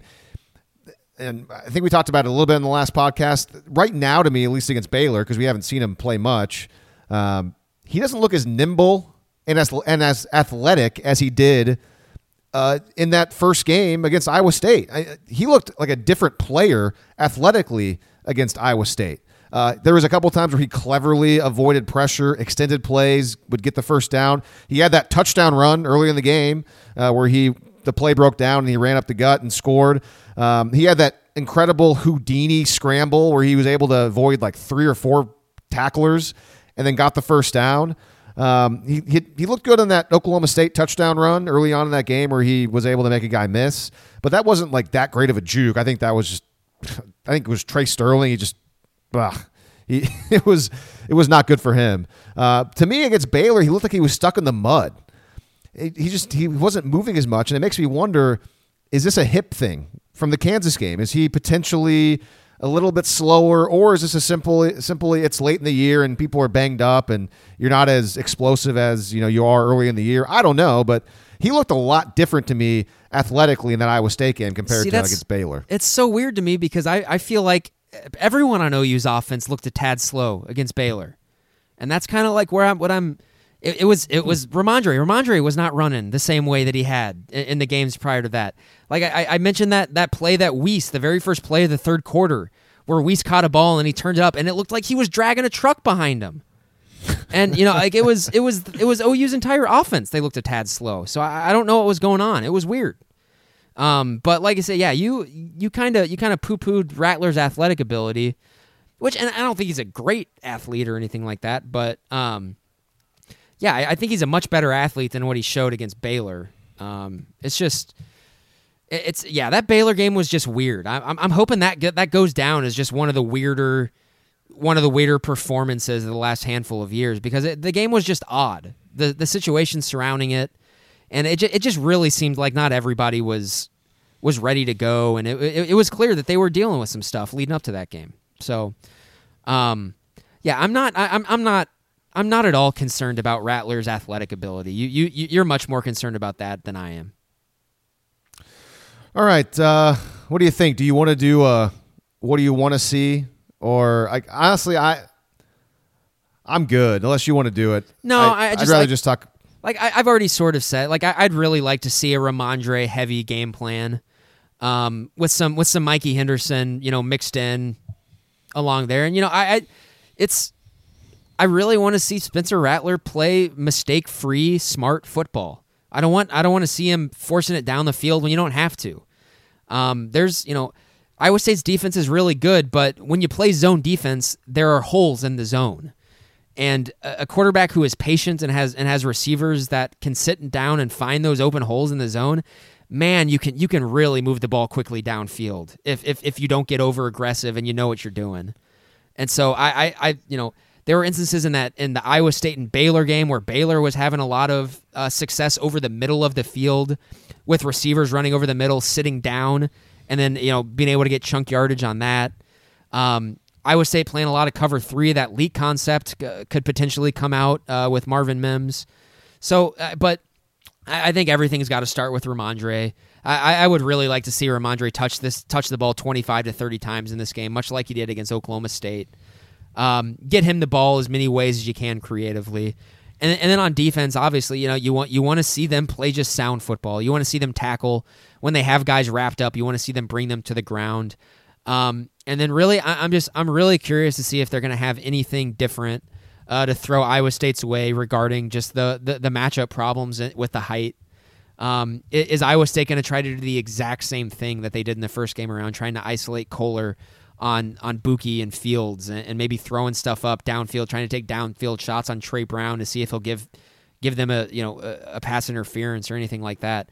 I, I'm curious to see what they're going to do in that regard, but I, Oklahoma's defensive line is going to have a really good game. They're they're they're going to get to Iowa State fairly consistently in this game. Um, in terms of like in terms of what I think is going to happen, um, I, I'm I have two different tracks in this game. My my gut is t- is is telling me uh, to feel uneasy about this game. I, I have kind of a weird feeling about this game. I don't I don't feel great about it. Um, and a lot of it has to do with just with uh, you know narratively it just it it kind of feels like this is setting up perfectly for Iowa State. They've kind of had like a magical season. They lost to Louisiana and they got lost by 17 points in the first game and it hasn't hurt them at all. Um, you know they they lost on the road, uh, you know to Oklahoma State and that game has been pretty much non-consequential as well. Um, it seems like they're you know they haven't won a conference championship in 108 years. I think it's 1912. I think you know, they've they've won a you know they haven't won a conference title since the Titanic sank. Um, like I I, I think if you're going to talk yourself into Iowa State winning this game, it's it's because it, it's for narrative reasons, and it's because it's magical season reasons. And I know that sounds kind of silly, but you know, I, college football can do really weird things sometimes. Uh, if you ask me what my head is telling me, I think Oklahoma's going to win this game by three touchdowns. Um, but like I said, my gut is not saying the same thing. My gut is telling me to be very uneasy about this game. So I have two things kind of at odds right now uh, as we go into this game, just generally speaking. Uh, you know, we talk every once in a while in this game about gambling and sports betting and things like that. And in that aspect, I think Oklahoma in general here is a not, not necessarily here. Uh, in general, Oklahoma is a great play at smaller numbers. Uh, this number right now is at five and a half. It's below a touchdown. I, I don't have a lot of confidence anymore in Oklahoma covering multiple touchdowns, but single digits this season right now, I like Oklahoma. I liked Oklahoma in Bedlam. OU was favored by a touchdown. They wanted a blowout. So, you know, and based on that principle, I should like Oklahoma right here, favored by less than a touchdown against Iowa State. However, the other thing that I'm at odds with is Matt Campbell's done really well against Lincoln Riley ever since Matt Campbell uh, got to Iowa State, and obviously Lincoln Riley's been at OU. Campbell got to Iowa State a year before uh, Riley took over as a head coach. And, uh, you know, Riley's never covered a game against Matt Campbell as a head coach. That's, that's four times 17, 18, 19 in this year. Uh, if you go back to 2016, before Riley was the head coach and Stoops was still the head coach, but Riley was the offensive coordinator, uh, that was Matt Campbell's first year. Oklahoma didn't cover that game either. Oklahoma won by 10. It was that, that weird game on a Thursday in Ames, and uh, Oklahoma was favored by three touchdowns in that game. So ever since Matt Campbell's gotten to to Ames, he's covered against Oklahoma, no matter what the, the number is, and they've won twice outright. So if you're a big believer in against the spread stats, the play here is Iowa State. Uh, but to play devil's advocate, I think this is the shortest spread for an Oklahoma Iowa State game since Matt Campbell has arrived in Ames. Uh, earlier this year, by the way, you might be wondering, the October game, Iowa State was a seven and a half point dog. Uh, this is two points shorter than that. Uh, not uh, not in Ames. Obviously, it's going to be in Arlington. So uh, that's the gambling side of it. As far as who's going to win the game, my gut is telling me uh, we've gone over this already. Both teams, I think, are a lot better now than they were back in October when they played. My gut tells me Oklahoma's going to win this game uh, by not as much as uh, by as much as what Grant thinks. I, I, think they will win the game by a touchdown or more. So I guess I'm kind of being, uh, you know, leaving it up to where it could be three, but I, I I'm kind of thinking, you know, I if let's put it this way, if if I wasn't somebody who hosted this podcast and knew much about Oklahoma, um, and I was a gambler, I I'd be very confident in Oklahoma minus the points here. I just based on if again if, if let's say if this if this was a an SEC game or something or like a Big Ten game, and I was just going to bet that, and this is the same kind of scenario, I would be pretty confident. But obviously, we know a lot more about this, and we know the history of Oklahoma against Iowa State with Matt Campbell, and therefore I'm not going to touch it. I'm not going to bet this game. I'm not going to touch it because of Matt Campbell because he's done so well against Oklahoma. But uh, you don't care about that. You care about my gut feeling about who's going to win. I think Oklahoma's going to win the game again. I think by a touchdown or more. That that's my gut. Um, but I think you made a good point though with the narrative thing. Yeah, it, it is setting up very well for Iowa State, and I'm a lot more bullish on Iowa State than you are heading into this game. Even though I do think Oklahoma's still going to win, and I, I, think for a lot of the reasons you think too, Oklahoma just has better players, and I think they got a better quarterback. I think they got uh, you know they got some really good players on defense. Uh, but yeah, like like probably like obviously you you've already said it. Like me, OU is OU everyone, is better at every position except for safety in this game. I don't know. I mean, they might be better. Iowa State has some pretty good corners too. I think.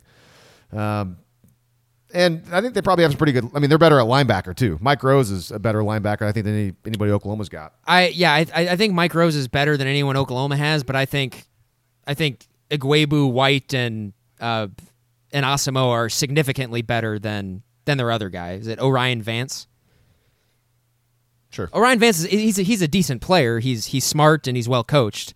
Uh, he's just he's not he's physically just not great. Um, but yeah, I was going to say that you you bring up a good point though about the narrative thing. I I think. Uh, it's it's all setting up well for Iowa State. If Iowa State it wins really this is. game, it's because it's Iowa State's year. That that's why. Like, and it's you know, I, and I, I wish I could give you more kind of like deep analysis than that, but it uh, matchup to matchup in this game, it really does favor Oklahoma. It does. All right, that's our OU Iowa State Big 12 championship preview. Well, the one. Hey, what, can I add one more thing? Sorry about that. Um, Sure. maybe maybe the thing that that could decide this game when Oklahoma is on offense is are are they able to get touchdowns when they are in the red zone? That is that's going to be the the biggest thing. That was that was one of the things you could point towards in the first game as to maybe why they lost. They so I, I have a good stat here, Lee. OU got inside Iowa State's 40 yard line eight times in that first game. They scored three touchdowns and had to settle for four field goals. They missed one of them, and they threw a pick. That has got to be better in this game. It's got to be better. Like I, I, think if you asked Lincoln Riley, he, he would say, yeah, that needs to be a touchdown eight out eight out of eight times. Um, but here, here's the thing: that's going up against one, which is one of Iowa State's strengths. Um, they are second in the country in goal to go touch touchdown rate allowed, which essentially means they give up. They're second best in the country at, at, at allowing touchdowns in the red zone, uh, and they are fifth in the country in points allowed once you get inside their 40 yard line. That I mean, that's they they really really put the screws on you. You know when, when you get close to mm-hmm. the close to the end zone, and so that it's that is where Rhamondre Stevenson can make a huge difference in this game. I mean, that's really impressive considering the the high percentage of zone they play. Because normally when you get so close to the the goal line, the best way to counteract that is is playing some version of man and just kind of getting really physical and. I mean, th- granted, there's there's weaknesses of that too because then there's pick plays and you can get guys in good matchups and you can do speed outs and stuff like that. So I mean, obviously, th- whatever they're doing, and I I didn't pay much attention. Granted, because West Virginia didn't get inside the red zone very often the last time I watched them. The philosophy of this defense is predicated on forcing the offense to nickel and dime its way down the field, which means more plays, which means more, uh, you know, more opportunities for mistakes. And then once you get in, in the red zone, the space shrinks, and it's a lot easier to defend smaller amounts of space. yeah. And that's Yep. that's the that's the entire idea behind Iowa State's defense. And it can it's one of those things where if you have a dominant power running game in the in the red zone, that can be the big equalizer. If they can't tackle Rhamondre Stevenson in the red zone, they just can't tackle him. Um, so Right. I mean, we'll see. Right. That that is where Rhamondre Stevenson is going to be huge in this game. Is converting once they get deep into Iowa State's territory. Because in the first game, that you, you could make a, a, a pretty good argument that that's what that's what got OU beat was was them not was them having to settle for field goals. Settle for field goals in this game, and they can definitely get beat for sure. So what you're saying is, if Oklahoma loses the toss, Iowa State defers, Sooners get the ball first, drive down, and they're facing a fourth down inside the five yard line, Oklahoma's got to be going for a touchdown this time. No field goals. Go for the touchdown. Yes. It's the Big 12 title game and give the ball to Rhamondre. If they if if yeah if, if they kick a field goal on on fourth and goal from the one with Rhamondre Stevenson on the sideline, that it, it's not probably gonna deserve happen. to lose the game. He, they deserve to lose the game. That's not going to happen. I, I unless the don't- def- unless the defense just pins their ears back and plays the game of their lives.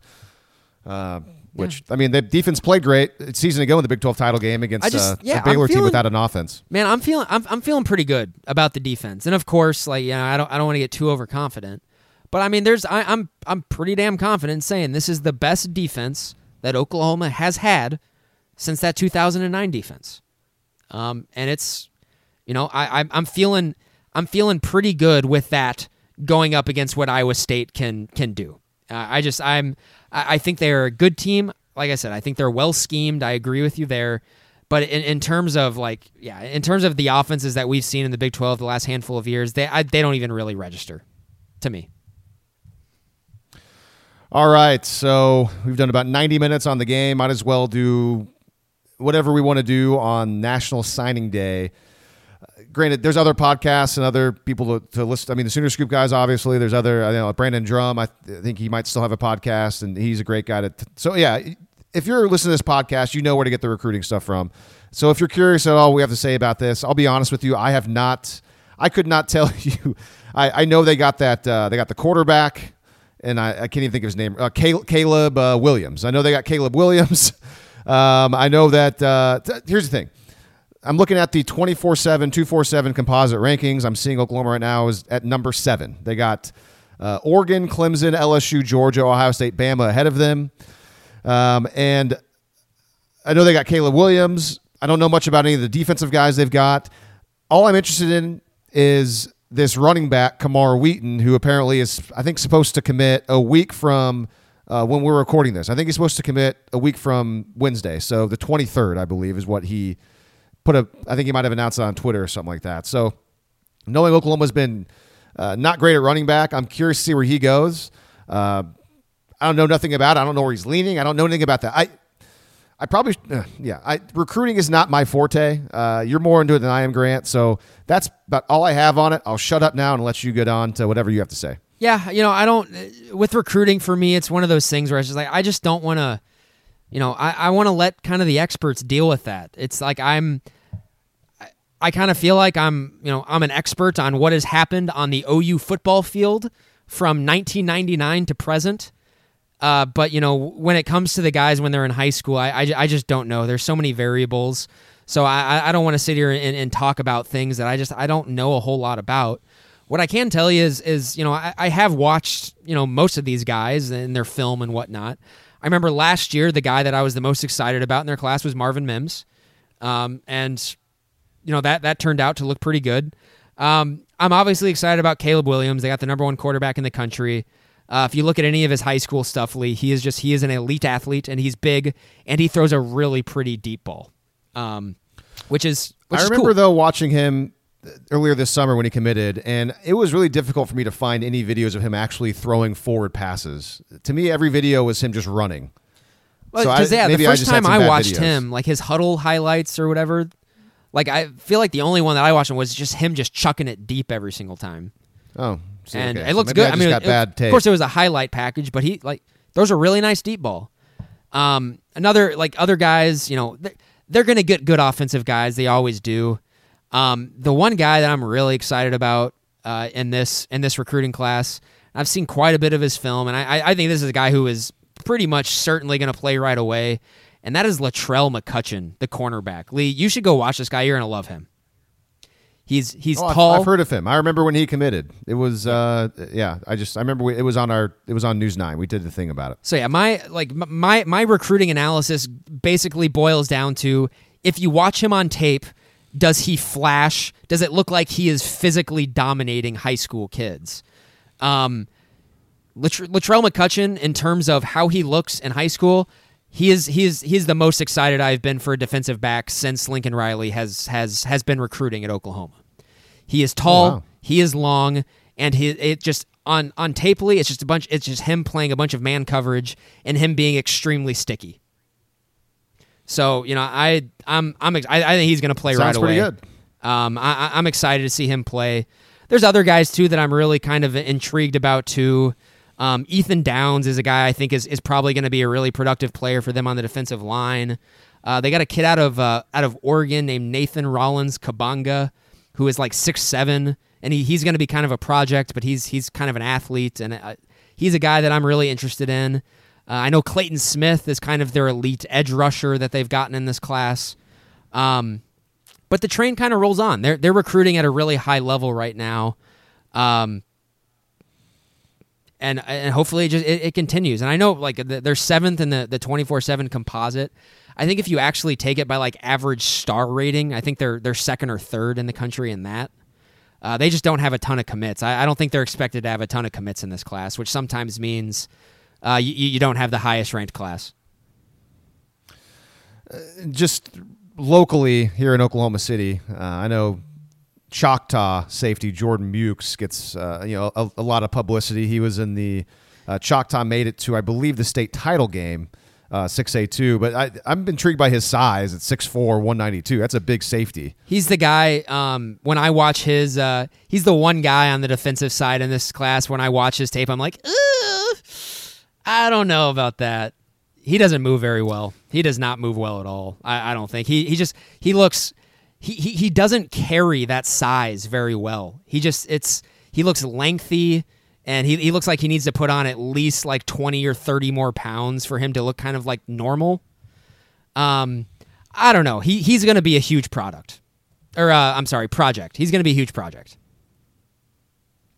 All right, yeah, and uh, I'll have to watch he's more just tape he's with him. I haven't seen like that. he's I I because because I know he's an elite basketball player, so obviously he's a good athlete. He just whenever he has to change direction really quickly, it looks like his knees are going to buckle every single time. He's he's he's a guy I, I'm a little concerned about in terms of physicality. All right, well, that's all I have on the recruiting front. Um, again, this is not the podcast for that, but uh, it is what it is. I hope they get Camar Wheaton. Other otherwise, they're gonna have to hit the hit the transfer portal pretty hard.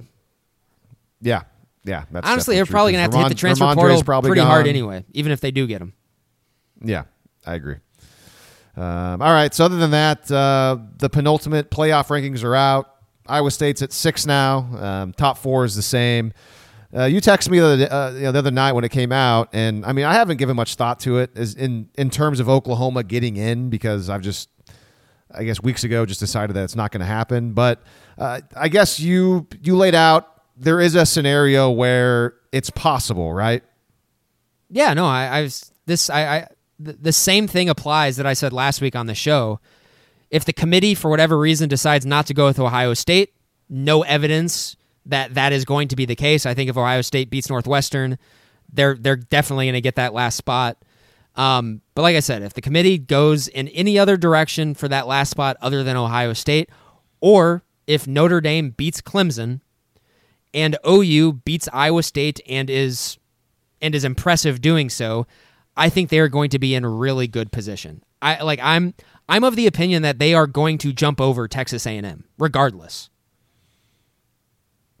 That's boy, that would And That like would be hilarious. this is not Um, like this is not tinfoil hat stuff. There is a precedent for the committee doing stuff like that. Like I, Texas A&M, of, of course, Well- is they've had a good season.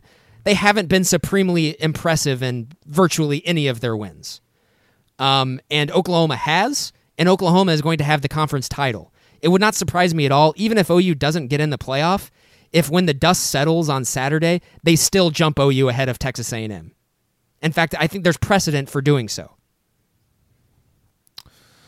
Um, what was I going to say? Um, oh yeah, the, the I think the next logical follow up though would be, do you want this to happen? No, not really. Which my answer would be no. Yeah, if they got to play No, no, no, Alabama, 'cause- no, not really. But also, I, I you know, it's yeah.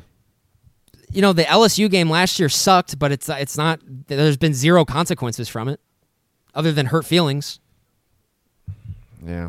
They're about. I mean, they're about to have another really good recruiting class.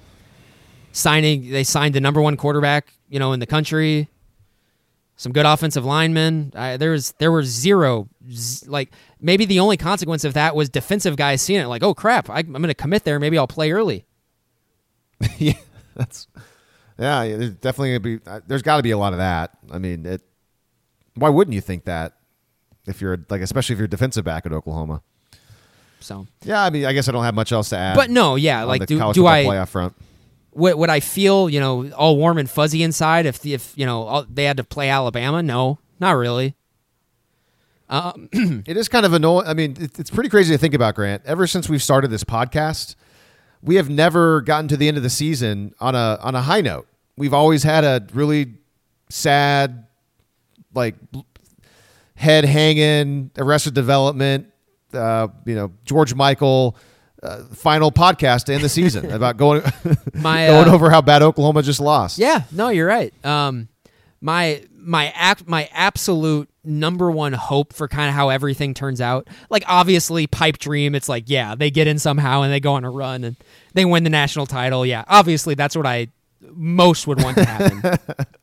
but we're gonna but we're we're, we're gonna stick squarely into the realm of of actual you know possibilities. of reality. um, yeah. I think the most delicious, actual, like realistic possibility is I hope OU obviously wins on Saturday, and if they don't get into the playoff, I want them to be number five. I want them to jump over Texas A&M, and and A&M drop jump or drops back to number six. And I would really, really love it if OU and A&M played in the Cotton Bowl, and we got two or, th- or we got two weeks of A&M fans just being so upset that OU jumped over A&M, and then we get we get two weeks of that, and then uh, it, it- all just crescendos in the Cotton Bowl with OU uh, embarrassing Texas A&M, which I think would just be one of the most delicious things that has ever happened. in the what a what a great for such for this season starting out so poorly. Can you think of a better ending, like a better realistic ending than that?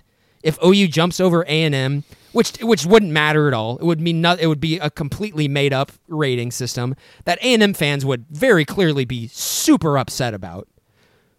And then seeing OU destroy them in the Cotton Bowl, that would be maybe the best way this season could ever end. Well, as somebody who worked in College Station for a couple of years and have friends that are Aggies, I uh, I don't know how much I can really jump behind that on this podcast. because it's it's actually because uh, Oklahoma is better than Texas A&M. I am I am certain of that. Um, and Texas A&M is they're fine. They're not any better than they were last year. They had a really easy schedule this year. I, I just I, it would I be great. Think, here's the thing. I think again, like I've heard A&M's uh, offensive line's really good. I haven't watched them play a whole lot. I've watched a lot of that Auburn game, which, I mean, a two touchdown road win over Auburn. That's a good win.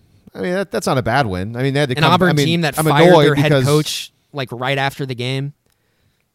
An Auburn team that was they- likely in There's disarray. a couple. Uh, and also, Bo Nix is not good. My goodness, that guy. and also, like he th- this he is the A and M is is completely one dimensional. They cannot throw the ball at all. That's what I was going to say. I, I was deciding whether or not I wanted to say. Uh, I I think I like Brock Purdy more than I like Kellen Mond. I do too, actually. I, I, Kellen Mond is is just kind of a guy that you actually could make you could make the case he's kind of similar to Brock Purdy. He hasn't really gotten. I think Jimbo Fisher has made him better, but I don't think he's really he, he's hit his ceiling. I don't think he's for a guy that's been around as long as he has. You'd think he'd be. I mean, putting up these insane numbers, and I realize that's probably not what the A&M offense is. So maybe he's being held back a little bit by that. But also, I think he's been helped by Jimbo Fisher. I think uh, I, I remember I his best game to me, and maybe he's played a lot better since then. He probably has. I I haven't seen every A&M game, but I remember Fisher's first year. He was really good against Clemson. I mean, he was throwing the ball really well against Clemson. Uh, in that game, they ended up losing. I think. Granted, I think Lawrence didn't play. I think uh, that's back when Kelly Bryant still played. Or no, no, no. Maybe no. I think Lawrence did play in that game. Kelly Bryant started that game, and he was so terrible that uh, he was replaced by. That's what it was. Yeah.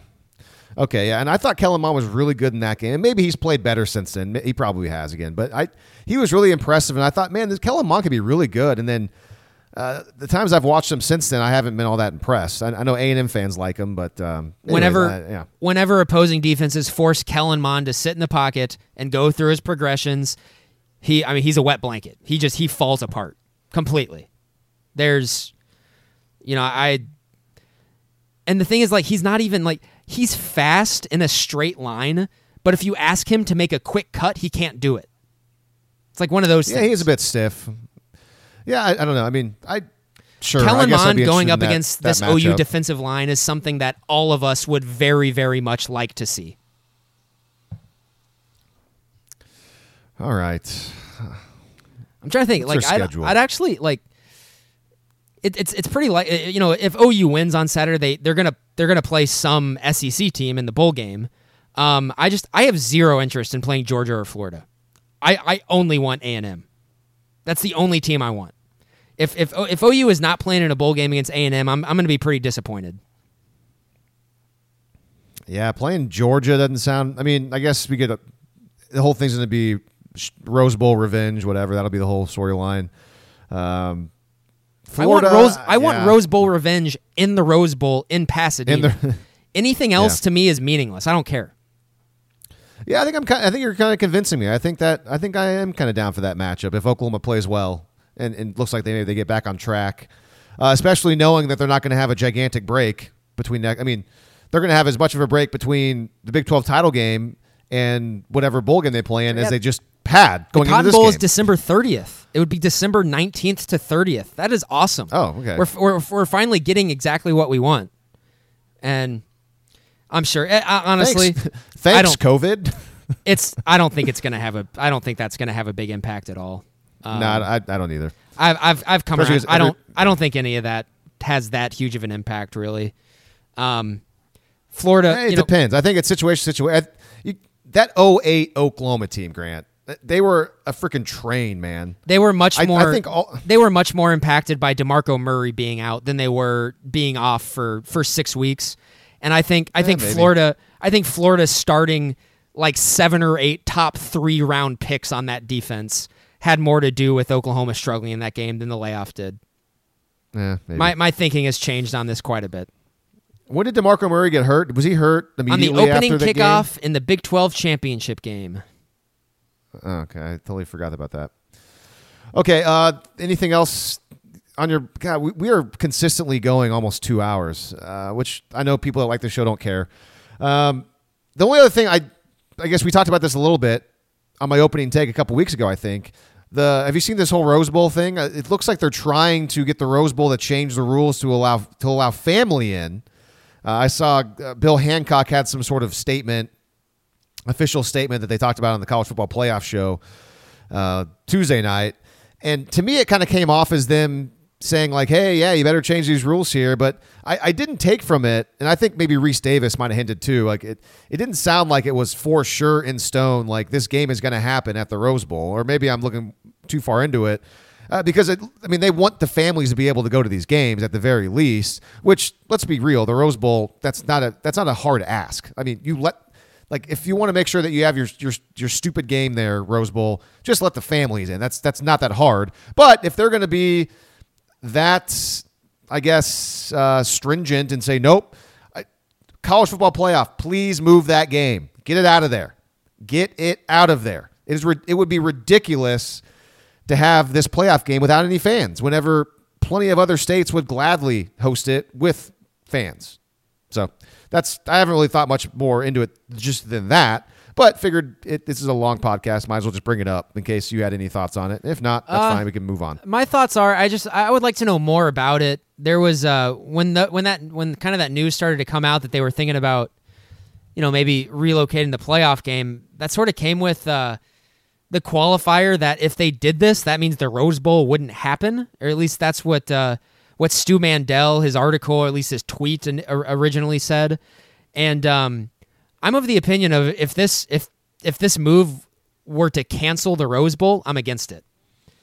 Um, I I think it's important that the Rose Bowl is played. It's been played every single season since 1915. It needs to be played. Um, I'm if it is moved, I am completely confused as to why you still can't have the Rose Bowl. Um, with just with whoever loses the Big Ten title game and the the Pac-12 champion, I, I don't I don't understand why that's an issue.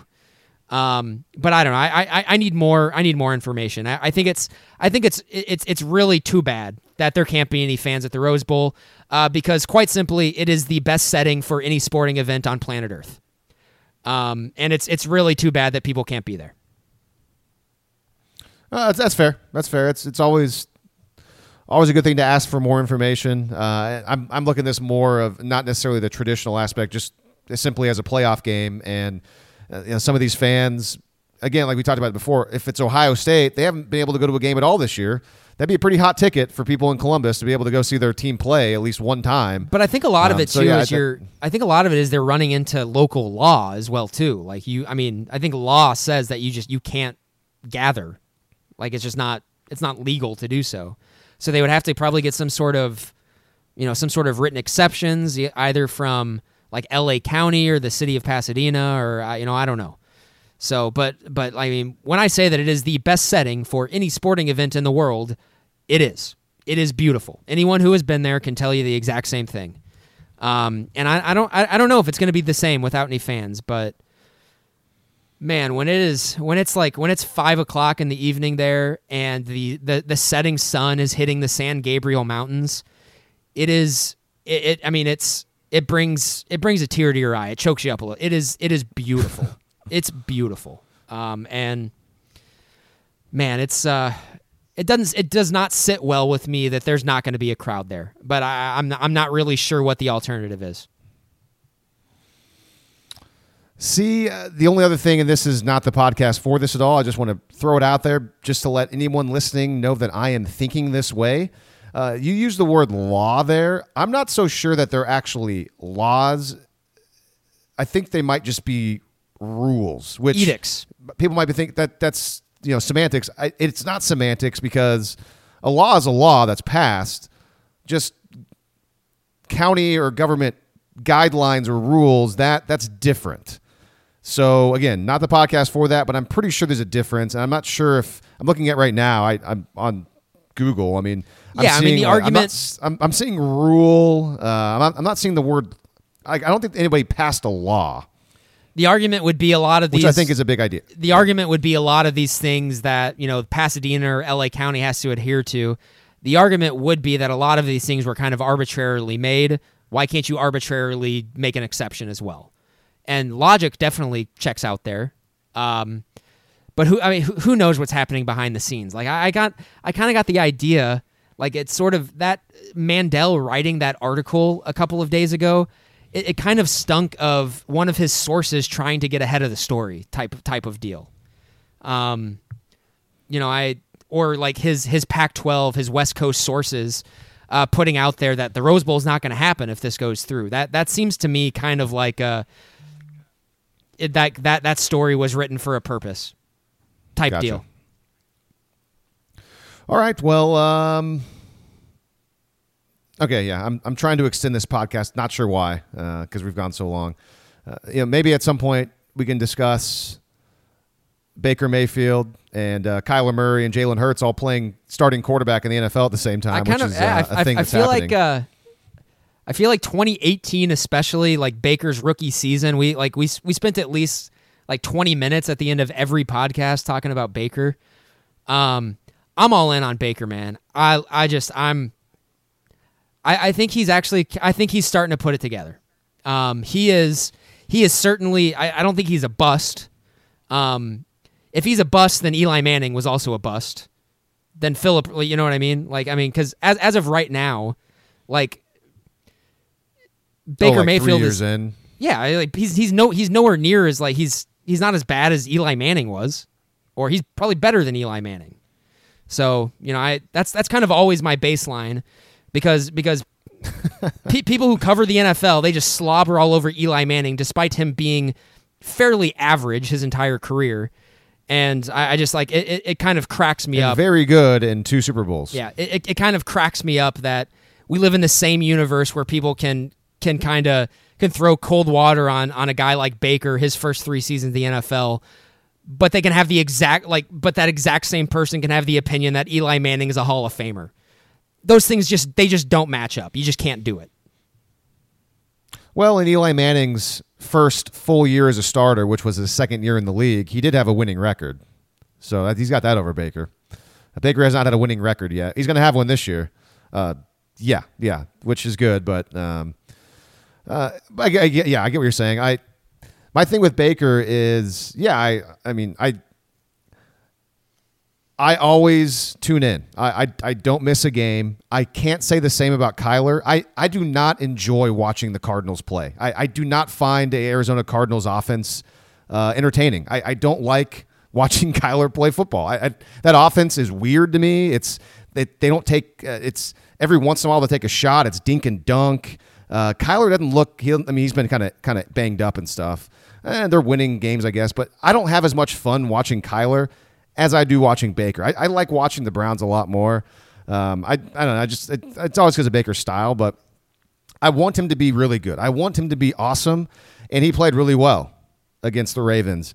But at the same time, though, I he made one really bad decision. That pick was terrible, and that that cost him seven points. I mean that he played really well, but also he had a really bad interception that cost his team you know, seven I, points. I, so I, I it's- totally it's- get where you're coming from there, and of course, you know, as a quarterback, Baker's got to work with what he has. I want him to eliminate that stuff. Is yeah, what I'm trying I, also want him to eliminate that, but at the same time, he led his offense without you know without one of his top targets, Austin Hooper. He led that offense to score 42 points against a top 10 defense in the league, which was one of which was one of the huge criticisms against him that he was only good against the Bengals and bad defenses. But I mean, that was that was a top 10 defense in the league, and he was making he, he was putting putting things on a dime. yeah, no, he And so, you know, I, I'm like Tom Brady in the early part when he was the New England Patriots never had to play a game like that ever. His defense always, always would have bailed him out. And I know this is not. I'm not comparing. him and Tom Brady. I'm just like it's your defense well, I think does uh, matter. I think ESPN did. Yeah, some some uh, ESPN or CBS like some they tweeted about uh, Baker versus Brady the first X amount of games, and like the stats were pretty similar. Like, come Okay. on. And that's okay. That's but like we we bring it up. Like I, I bring that up because you know in the early to mid two thousands it was always Tom Brady versus Peyton Manning, and anyone who had eyes and was honest would tell you that Peyton Manning was a better player. He just he just was. You know Brady Brady I Brady I thought the, the the best part of his career was the second part of his career in the 2010s when he was older and more and you know he, he kind of he leaned into his experience a lot more. The early part, the first three Super Bowls that the Patriots won was on the backs of their defense. And so Oh, yeah. like I, I Yeah. just I, I bring that up just because if if the Browns had a good defense, the Browns would have won that game easily. right. Like it's just it's not it's you're you, yeah, you're their dealing defense with, is with fine. they're they rush the passer pretty well. That's that's it. Like they they Their re- their secondary sec- is bad. Their And, uh, secondary when uh, um when when Ward is out is terrible. Ward, yeah, he's been out. He's been out the last what three or four games or something like that. So yeah, I, that's a good point. That's a good point. Um, and uh, definitely a huge reason why Lamar Jackson has been able to get you know get by with a lot of things because his defense ever since he's been in the league has been really good. I mean, the Ravens have had a really good defense, which has definitely helped him uh, in, in a lot of ways.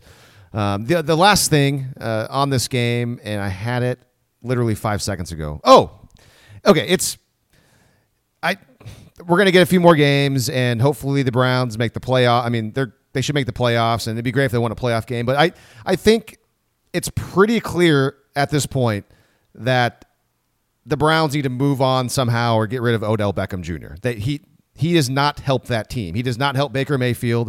Uh, I was looking it up. In Baker's career, uh, he is now without Odell Beckham Jr. as a starter.